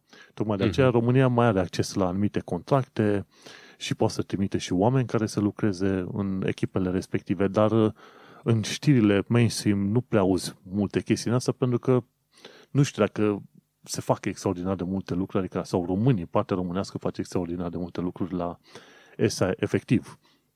Și mai e o altă... N-am. Da, uite, Chiar vezi, aș fi nu- curios dacă știe cineva pe cineva pe la ESA, aș fi curios să, să aud de chestia asta. Sunt sigur că ar fi, numai că probabil nu se știe, nu se de, declară public, să zicem așa. Și mai e o altă uh, instituție din asta europeană, e ESO. E ESA și ESO. ESO e European Southern Observatory, Observatorul uh, Astronomic European, care au tot felul de uh, observatoare în astea, în uh, Chile mai ales. E VLT, Mhm. e ce mai sunt, Alma, mai sunt câteva din asta. România încă nu este partea ESO, pentru că, într-un mod interesant, în facultățile din România nu se învață astrono- astronomie. Adică să ai ca subiect astronomie, radioastronomie, astronomie, ceva de genul ăsta. Și nu există subiecte de cercetare serioase în România pe domeniul astronomiei și atunci România nu poate să fie partea ESO. Deși ar fi trebuit să fie, pentru că există, mi se pare, Bârlad sau ceva de genul ăsta, există un, un observator astronomic acolo și există încă vreo câteva de-a lungul și de-a latul țării și există ceva oameni Mhm. mm-hmm. pasionați. Inclusiv Brașovul are oameni pasionați pe astronomie. Din când în când se duc pe dealul Melcilor, dacă știu unde e, și cheamă pe oameni Absolut. ok, hai să facem o noapte de vizualizare prin telescopul uh, cu refracție, reflecție, pardon, să vedem cum e planeta Marte sau Jupiter sau ceva de genul ăsta și e foarte interesant. Ar fi oameni interesați, numai că ai nevoie și de la nivel de universitate să existe așa ceva ca să faci parte din acel corp ESO, European Southern Observatory. Cine știe, poate se o face. În fine, mergem mai departe, ci că ZDNet. De ce sunt atât de mulți oameni cu Windows 7 în momentul de față? Și sunt două, două situații. Una, pentru că sunt pe enterprise, lucrează în firme și atunci oamenii nu pot face actualizare. De exemplu, chiar dacă ai Windows, ai Windows 7 pe laptopul de muncă, echipa de IT nu-ți dă voie să faci upgrade. Și gata, nu poți să faci upgrade. Și un alt motiv pentru care unii oameni care pot face upgrade, dar nu îl fac, este că, ci că Windows 10 la fiecare update bulește câte ceva. A, și dacă tot ai pomenit de chestia asta, să nu uităm că e octombrie. Și în octombrie, de obicei, Windows, uh, Microsoft lansează câte un update mare pentru Windows și cred că chiar mâine, că e miercuri, va fi uh, vremea update-ului de anul ăsta. 20, Să vedem, uh, cred că zice 20H2, noul update de la Exact. Windows. să vedem cu ce ne mai surprinde anul ăsta. Și se întâmplă că îți strică legăturile de Wi-Fi, se întâmplă foarte des figura asta, ori Da. pe, pe, pe chestii de Bluetooth, oricine știe ce alte Da, da. lucruri. Vom, Ceva vom va vedea. fi. Așteptăm, așteptăm. E Da, ca un vezi? cadou de Crăciun, dar prost.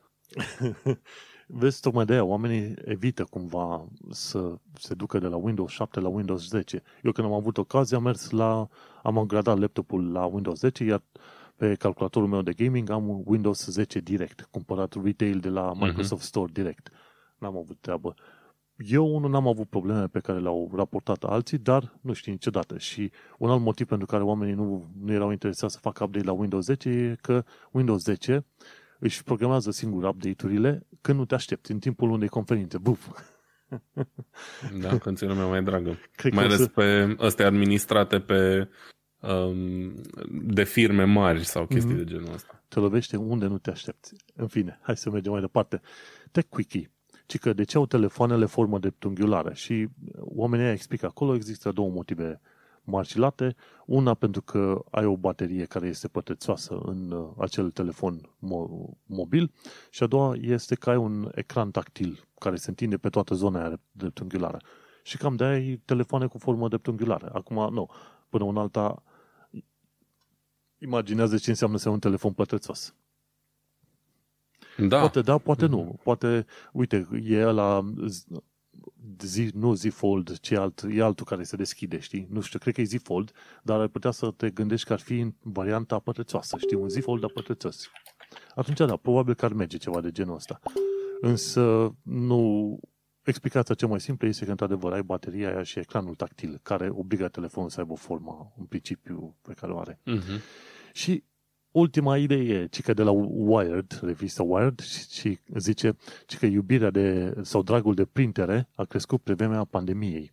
Și asta e, nu știu dacă este relevant pentru România, dar este mai mult relevant pentru UK. Pentru că în UK, când ai nevoie să-ți printezi ceva, îți printezi la muncă. Ai un document, 50 pagini, printezi la muncă și gata. Cam asta face toată lumea.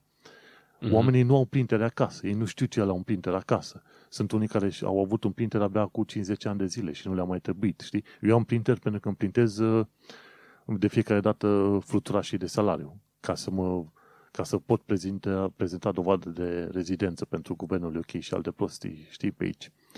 Dar uite că oamenii au început să-și cumpere printere acasă. Mai ales când în Londra te duci și dacă găsești un loc unde să-ți printezi, te poate costa chiar și o liră să printezi o foaie. Hmm. Okay. deci mai bine îți cumperi printerul și cu totul și te, ia, te costă doar 60 de lire și pe aia încă vreo 30 de lire să printezi, adică cartușele și atât. Dar uite că pe vremea pandemiei, pe oameni i-a, i-a obligat nevoia să cumpere mai multe printere pe acasă. Nu știu, voi, voi cum stați cu printerele acolo în Germania? Da, asta vreau să zic că în Germania e, nu știu cum sunt alții, dar uh, dacă ești genul de om ca mine care preferă să facă lucrurile de la distanță, cam mai nevoie de o imprimantă. Pentru că um, în Germania nu e ca în UK unde absolut totul poți face pe net, ci aici multe lucruri pe care le faci de la distanță trebuie să le faci prin poștă. Trebuie, de exemplu, a fost cazul chiar recent, a trebuit să anulez mm. un card bancar de la o bancă pe care nu mai agream și n-am avut altă posibilitate decât să trimit, um, să mă duc în persoană la un sediu de bancă sau să mm. trimit o scrisoare prin care cer anularea sau să trimit un fax. Aolea. Când am auzit de fax, am înnebunit. Ăștia Dar, fax încă în Germania, Da, da, Aoleu. încă se mai folosește. Sunt uh, destul de înapoiați pe partea asta, dar în principiu am o imprimantă, am chiar două pentru că una uh, mi-a făcut probleme cu, cu rețeaua wireless, mi-am cumpărat alta, în fine, nu contează asta. Cam mai nevoie. Uh, mm-hmm. Să mhm. scanezi chestii, să le trimiți, documente, se acceptă copii scanate cam la orice tip de document și atunci cam, cam mai nevoie de, de una. La serviciu, cel puțin în domeniul meu de activitate, e cam complicat, că nu prea pot să, mă rog, primesc mail-uri pe contul ăla de la Porsche și așa mai departe. Dar, uh, da, în principiu acasă trebuie să ai ceva de genul. Da, am auzit că în Germania se merge foarte mult pe cash, de exemplu, pe bani fizici. Și nu, nu da. sunt bani pe carduri, de exemplu. Cumva, cu pandemia asta s-au mai schimbat lucrurile. Cam toată lumea are card, pentru că nu mai poți primi salariu decât pe card acum. Doar că ei au o entitate din asta, se numește EC, un fel de electronic cash, îi zice. Există uh, EC pe engleză, există niște carduri ca alea de debit, Maestro, de exemplu, deci inferioare unui card Mastercard, Visa, etc. Mm-hmm. Dar sunt anumite locuri în care nu acceptă decât stilul ăla de card. Nu am nicio idee de ce, nici nu m-a interesat. Mm-hmm. Uh, cert e că eu nu am card din ăla, eu am un, uh, un Mastercard, mai aveam și îmi făcusem la banca la care am renunțat acum și mm-hmm. un mhm. card de genul, dar în fine, au fost alte chestii care nu mi-au plăcut. Cert e că acum, odată cu pandemia asta, s-au văzut cumva obligați să-și actualizeze și ei uh, Sistemul, da. sistemele, da. știi? Și nu e că oamenii nu vor. Chestia e că uh, băncile percep comisioane destul de mari în continuare, chiar și în 2020 pe plăți online. Wow. Și atunci multe magazine, mai ales cele mici, sunt reticente. Știi? Uite, am fost în România ca o poveste foarte rapidă, uh, așa de final. Um, am fost în România săptămânile trecute și am fost la un Media Galaxy, chiar în Zărnești am ajuns la un Media Galaxy să cumpăr ceva și m-a punit râsul când am văzut că la Media Galaxy în Zărnești, care e la propriu o chestie minusculă într-o casă, erau vreo, și nu exagerez, minim 10 POS-uri pe masă de la toate băncile posibile și imposibile din România. Mm-hmm. Mi s-a părut foarte amuzant. Și aici s-ar putea, bine, în magazine de genul Media Galaxy plătești cu cardul absolut mereu, dar s-ar putea să ai surpriza ca alte magazine mai mici să nu accepte mm-hmm. orice tip de card sau chiar deloc. He, surpriză. Ei, în da. bine, până una alta, până aici ne-a fost uh, meciul pe astăzi, cu plimbări și cu tehnologii. Uh, am vorbit în episodul numărul 3, pe care l-am denumit Get Your Game Face, Face On, am vorbit despre PlayStation 5 și de, despre viața de gameri, despre influența marilor companii tech asupra vieții de zi cu zi și despre mașini electrice, normal subiectul nostru preferat. Până un alta, eu sunt Manuel Cheța de la manuelcheța.com și Vlad. Eu sunt Vlad Bănică de la diasporacast.com momentan. Apropo, pentru cei care ascultă și Diasporacast, uh, avem un episod uh, special peste două zile. Fiți pe fază. Ei, eu te ascult, tu mă asculti, ne ascultăm toată lumea pe aici. Măcar așa, așa măcar unul pe celălalt. Dacă... Așa, de acolo avem și noi unul de ascultători. Așadar, Vlad și Manuel vă salută episodul 3. Ne auzim pe data viitoare și nu uitați, ne puteți găsi pe tot felul de canale, inclusiv pe tehnocultura.com, să ne dați niște comentarii, răspunsuri, sugestii, așa mai departe. Până în alta, îți mulțumim că ne-ai ascultat și te salutăm pe data viitoare. Pa! Salutare! Ciao!